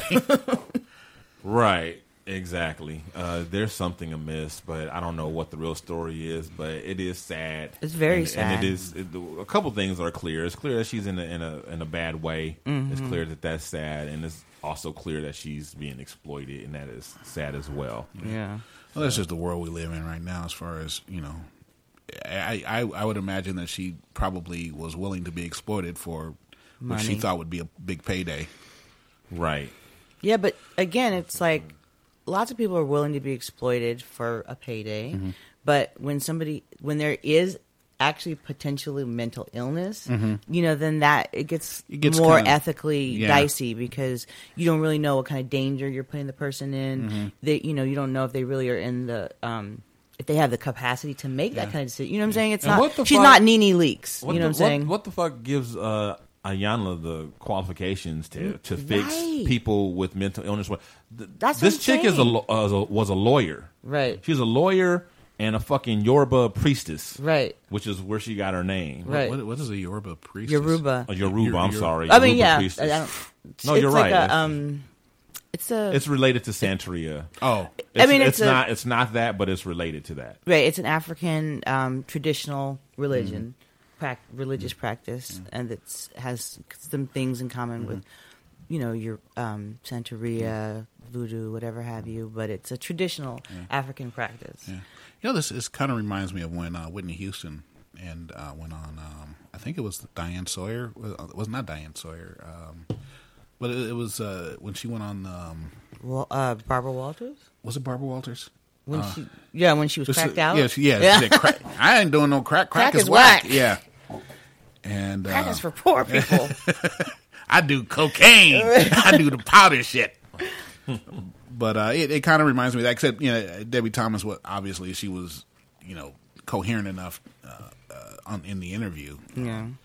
Um, but um, that, that's kind of what you know. I, I guess that's pretty much what we've been doing. You know, for for years now. I mean, uh, somebody famous who's a little nutty wants to uh, wants to go on television, Yeah. and uh, you know, pe- people are saying, "Hey, But I think the difference is there wasn't a pretense that there was a therapeutic, uh, Right. Oh, yeah, you know, that's a good point. That's a good point. process Exactly. involved. That's- yeah. You know, like when mm. when you saw Whitney on Barbara Walters, that was pure just sensationalism mm-hmm. and gawking. It was mm-hmm. just voyeurism, and that's all it was expected to mm-hmm. be. But this, you're like, oh, maybe this lady will get help, or maybe she'll turn over a new leaf, or maybe Oprah's going to really, you know, I'm help really her gonna out. do something. Yeah, yeah. You know, I guess they did what they did at uh, what they always do on Dr. Phil. Well, we we we got a therapy. We got a real nice place where you can do therapy. Right. Uh, we yell at you for an hour, and then we'll send you off to therapy. Yeah, she definitely did that. Yeah. She definitely yelled at the lady. What'd she say? I didn't see it. She was yelling like, you know, you can, t-, you know, she was like, well, how do you feel about this, whatever? And then she would say, and then she was like, well, you can say what you want to say, but I tell you what I know. I know you ain't had your kids and he was 13. I know that he didn't hit you in your face just the other day, and I know this and I know that. So you can sit there and say whatever you want to, but unless you tell yourself the truth, you know, was Right. like, well, bitch, if you know every goddamn thing, why you asking her? I'm sorry, that's not funny. I just, I don't like her. I just, I that- don't, that- I don't that's the- like her. You know, that's the thing with therapy is is that the therapist will just let you talk, Right. Right. And and you eventually you come out. You She calls herself giving out tough love. Yeah. Like, bitch, you don't love her. You don't even know her. Right. you don't even give out tough like. Right. Exactly. so, yeah. So anyway, yeah, that's that. All right, guys, I gotta go. All right, Weez, he's got a heart out. That's what she said. Oh, I would love to hear her say that. I'll see you guys later. Bye, See you later. All right, so um, let's go ahead and get into some uh, Ask the Average Guy. All right. Mm-mm, mm-mm.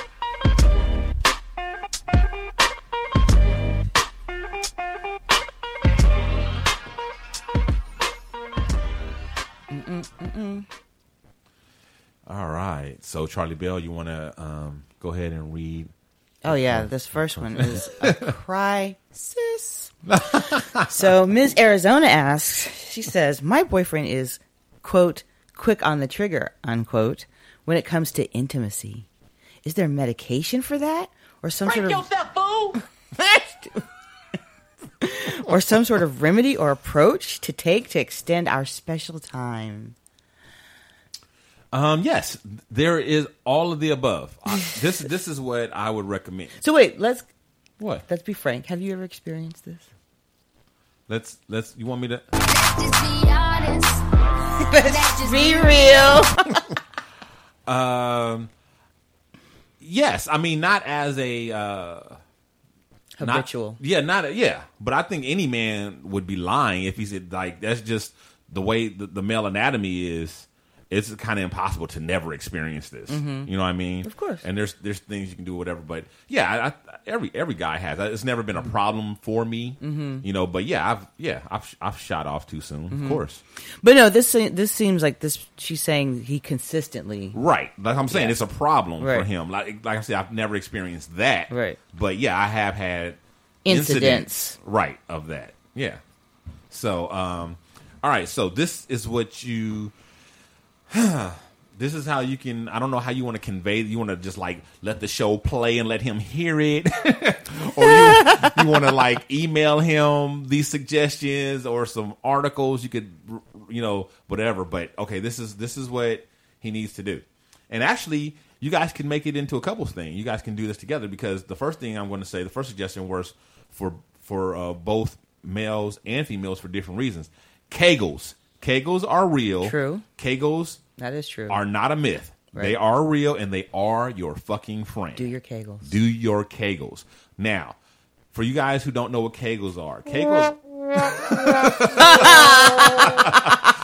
kegels are and that's why you're losing right now. right. Kegels are when you go. Um, this is the way you work your Kegels. Your Kegel actually is a muscle, okay. And the way that you work, you exercise these Kegels is when you have to go and urinate. Right. You once you start your stream, you stop it, and then you hold it for as long as you can. Right, and then you continue, and then you stop it and then that's it's just that simple. Right. And the you, long, and you don't have to actually literally be peeing. You can do that same motion when you're not peeing. Yeah, it's a lot easier when you're peeing though. Because I, Yeah. 'cause I tried to do it like, just But I've heard it's like- and it's like, and I end up clenching my ass. Well, that's okay too. That's a good muscle. You want? nah, you my, want? You my want, ass don't need to be tight. It ain't no, no, ain't nothing going inside my ass. That's just Well, the tighter it is, wasted is- wasted exercise. The tighter it is, the more you. wasted exercise. no, but um, but I've read that if you actually, when you are peeing, that you have the there you the risk of UTIs. So that's another thing to look into. Really? hmm Okay. Well, I don't know. I've never. Yeah, I, but I- the, I- but the motion of what you're describing is the Kegel motion. Right. And I that's the way what I'm telling you to do is what I do and have done for a long time. Mhm. And it works. Right. It works. You know, uh it like cuz even if you don't have a problem, it gives you more control or whatever. Right. So it's it's uh really a, a really good exercise. Yeah, And I I've and also never- just as men, oh people, as we get older, it helps you have more control over of your continence. Mhm. No, it's true. yeah, yeah. I would I would imagine that it, it would. But um, How, how would it not? But but okay, so but back to the question, I think that there's a couple of different issues here because we don't really know. Like obviously there's things what you're talking about is from the physical perspective, how to give yourself more muscle control. But I mean, we don't know if it's really a physical problem, this could also be a psychological thing, right? So I think that this a big part of this particular issue is being able to have communication about it, right? Like figure out what's really going on.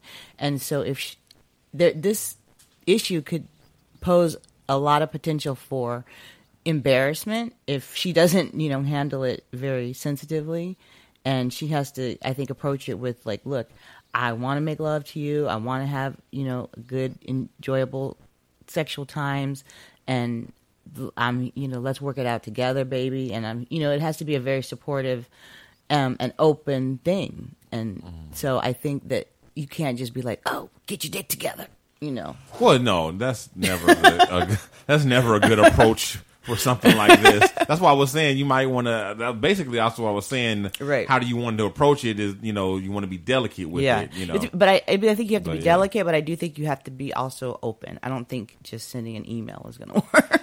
Well, I, well, uh, okay. I don't. I mean, know. maybe it could Uh, sta- maybe it could start the conversation. Yeah, well, I mean, I don't know. I don't see anything wrong. But okay, whatever. But uh, yeah, I, I don't know. I, don't, I I I've never really. I don't know. I guess it could be a mental thing. I've never really thought of it or heard it approached from that angle before. Mhm, for sure. But uh, anyway, um, yeah. So that's that's the one thing, um, or the two things, and then also you you asked about some sort of medication or something like that, and there is uh, something called uh, which has had really really good reviews. Um, you can uh, find it online. Just Google it, and it is a spray that uh, the uh, man sprays on the tip of his penis, and it uh, basically allows him to um, perform longer, but it doesn't de- desensitize it Mhm. to the point that there's no feeling. But Mhm. that's basically what it is. There, it, it is some. It is a uh, like a numbing, yeah, like a, a mild numbing agent. Yeah. So you want to be careful how you apply that and when you apply it and different things because you don't want to get that on her. So Yeah, how would you that, not? That, that would, would not be good. Well, you just you put it on and you let it dry. Oh, and then yeah, then then then you use the condom and then you have sex, or you just have the sex, whatever. Mhm. But you let it dry first. The sex, you have But the sex. The sex, yeah. well, I would suggest that this person also go to the doctor and have make you know just make sure that everything's cool physically and you know So there you go. Those are uh, our suggestions on what you can do to Address it. Address the issue. There you go. And uh, all right, what's our other uh, question? Uh, Our other question. What do you? What do you- is this a humble brag question? Tell me what you think. Okay. Millie asks, "I've been blessed to have a career that pays me six figures. As a woman, that has posed an obstacle when dating because men feel intimidated by my God. financial status. Here we go with this again. Right. Go on. Because of that, I try to only date men who make just as much as me. So my questions are one, are men afraid of a woman who's financially well off? If so, why? And two, is it wrong to require a man to make just as much as me so that we are equally yoked? That's funny. My I have a family member. Uh, she's she's young, and she just recently uh, purchased her first property, and she just posted almost word for word what this woman just said. Mm-hmm. And what was was like, your advice to her? Have a fucking seat. like, like you know, congratulations, but that you know, yeah, you you not balling out of control. You know what I'm saying? you know, you're in Texas, so that house you got is really a car. You know, so slow your fucking roll and, like, and get it. you're like a Texas house is and- like and a LA Prius. and come, and come come down. No, it's like a condo. It's not even a house. It's like a con. You know, and it's like not knocking her her thing Right. because you know at that age I wasn't where she, you know I wasn't Right, right. there. So props to her. Yeah. But at the same time, get your get your fucking head out the clouds. Right. Come down a little bit. But no, but okay, but back to the question. How do I think the question is Well, first of all, first of all, let me let me get this. Let me clear this shit up. Okay. Okay. This this I feel like is one of those very common uh, myths, you know, and it's it's just been spread. People take shit and run with it. Mm-hmm. Now, just because a dude ain't fucking with you because you have more than he does, does Mhm. not mean automatically point blank that he's intimidated by you and he don't like strong women who got their Mhm. shit together. Right. That's bullshit. Right. Okay? That's not what's going on. Right. I will grant it. Granted, guys who have less than a woman, Yeah. generally do not step to women who have more than they do. Mhm. Okay, but it's not because they're intimidated; it's because of the way we've been socialized. Right. Men and women have been socialized to for the man to be above and and want more and or be doing more or whatever. And just like you, you, I mean, you hear women say all the time Yeah. that I, he got to be doing better than me. I, I can be I can do bad all by myself and whatever whatever and all that kind of stuff. And you know he at least got to be doing what I'm doing, Right. or else I can't even look at a nigga. You know, Right. I mean that's that's very common, and men know that. Right. Men know that. So well, this lady in this freaking question is damn near saying that. that is what they're saying, right? So at the same, so of course, since men know that that's the way women feel, he would have to be like a glutton for punishment Yeah. to step to a woman who uh, was uh, much more uh, uh, successful than than he is. It just doesn't make sense, you know. I mean. Nobody likes rejection, Right. You know, so and if people are trying to get together, whatever, it's because they're trying to get together. They're not trying to be rejected. Nobody wants to be rejected. So if he's is getting to know you or whatever and finds out that you got it going on more than he does, then yes, he's going to most uh, a lot. Oftentimes, he will not pursue you, but it's not because he's intimidated. It's just because of the way that we've been socialized. Mhm. Okay, now that we got that out of the uh, cleared that up, what Mhm. what what now? What was she saying again? Oh, is it? Uh, what does she want to know? So she said, "Are men afraid of a woman who's financially well off, okay. and if so, why?" Which I Answer think you just addressed. Yeah. And then the second one is, "Is it wrong to require a man to make just as much as me so that we are equally yoked?" Okay, before we answer the is it is it wrong to require? I want to talk about this equally yoked stuff because I Right. brought this up on Donald Thomas's timeline when I first saw the question posted Mhm. Because that popped up over and over again, Right. and I find it extremely interesting, Right. if not hypocritical, that being equally yoked is only brought into the conversation when the woman is making more than the man. Right. When the man makes more than the woman, it's never brought up. It's never brought into question. Oh, isn't that being unequally yoked? Right. Isn't that why is that okay? Why is Right. that not a matter of being equally or unequally yoked? Except for when the woman is the one who makes the most money. Well, that's first some of all, bullshit. Yeah, but first of all, I think it's also people take that shit way too literally. Like equally yoked doesn't mean you have the exact same qualifications and everything. I think that the concept, the biblical concept of equally yoked, which I'm not a biblical scholar, so don't listen to what the fuck I say. But As I continue to tell Right. you, But fr- from what I know, my little biblical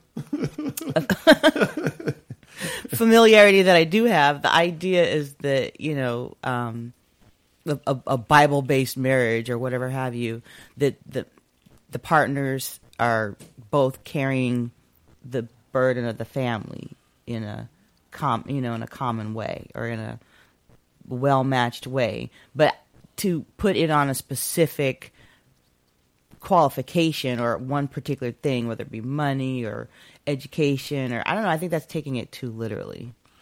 Um, I don't. I don't, and I and most Bible scholars I think would disagree with you. I think um, it's it's like this lady and other women who decide that if they're making more than their man, they're unequally yoked. That's not what it's talking about, but it does mean it's basically talking about being compatible. That's what I said. all- yeah, yeah, It's- I'm- it- it- right. Yeah, I'm saying I, th- I feel like they're saying they're reducing compatibility to a particular, um, like material qualification. Right. So, um, yeah. So as far as it, you being unequally yoked or whatever, because dude make uh, a dollar less than you or whatever, it is. whatever your your threshold is, whatever. Um, you know, it, it it it actually could be an issue if you know if you make six figures and he makes ten thousand. That could that would be unequally yoked. That could be a problem. I could see understand how that would be a problem. But yeah, it it would have to be pretty extreme. But again, it's if it was uh, the other way around, nobody would have a problem with that. You know, so Yeah, but is it wrong to require a man to make? You can't require anybody to do anything. no. But what she means is, is it wrong for her to set that as her her, her standard? standard. So is it wrong? No, it's not wrong per se, but it is going to limit your choices. If you want, it depends on what you want. If you if it's more important for you to have somebody who is financially on your same level so that you guys can have a certain lifestyle, then that's your decision making criteria. If it's more important, if you actually are looking for love and compatibility and companionship, then, you know, maybe you give the financial consideration a different um, weight.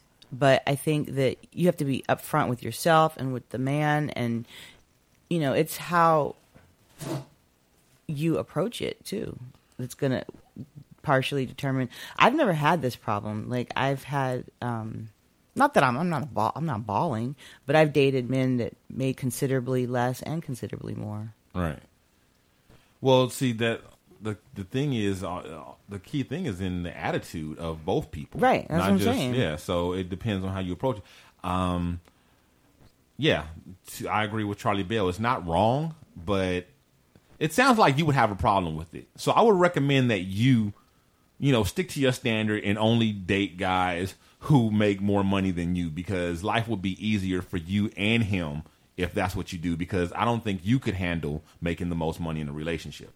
I'm speaking I'm speaking to the, Yeah. the lady who wrote the the question. Unless you really genuinely, I mean, No, ain't no unless nothing. I can tell by the fucking tone of this letter that she can handle it because she would be that one. she would be that bitch that'd be like, "Mm, "You can't tell me shit. I'm the one making all the money, and da da da. And you ain't nothing. You ain't you ain't no man, and da da da. You only make you only make fifty thousand dollars a year. Da, da, da, da. That's that's you Right. know. So yes, so he's right. If you're going to be that kind of broad, then yes, just keep pushing. But no, but if you really are saying like, if you really want to broaden your horizons and you know have a little bit less superficial of an approach to um, possibly finding a mate, then I think you, you have the opportunity to to open your horizons, but you have to overcome your own um, conditioning. Just as it's not just about what men are conditioned to, as like Dino said, it's also men and women are both conditioned to this.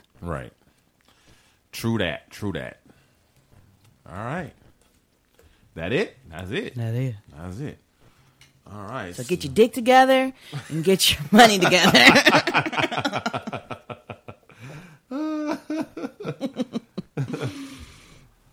All right. So, um, with that said, um, I want to say uh, I probably should mention this at the top of the show too. Thank you guys so much for all your votes. Please, please continue to vote. Um, we still have a few more days. Voting does not close until the twentieth. So, um, of November. right, twentieth of uh, November. So we got a few more days. Please continue to vote on every uh, available computer you have, and uh, All ask- your email addresses. That's right. Ha- have your people's vote and all that stuff. And uh, thank you guys for all the support.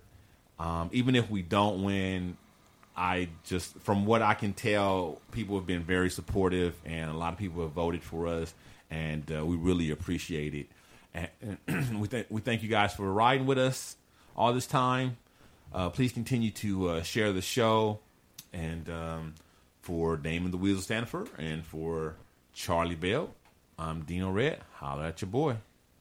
From all of our crew to listeners like you, thanks again for tuning in to another episode of The Shiznit. And don't forget to tell your friends about the show. Check out our website, theshiznitshow.com, or hit us up on Facebook under The Shiznit. Follow us on Twitter at The Shiznit Show. Write to us at theshiznitshow at gmail.com, or leave us a voicemail and make it sexy at 424 261 4878. This has been The Shiznit. You're listening to the Red Rock Podcast Network.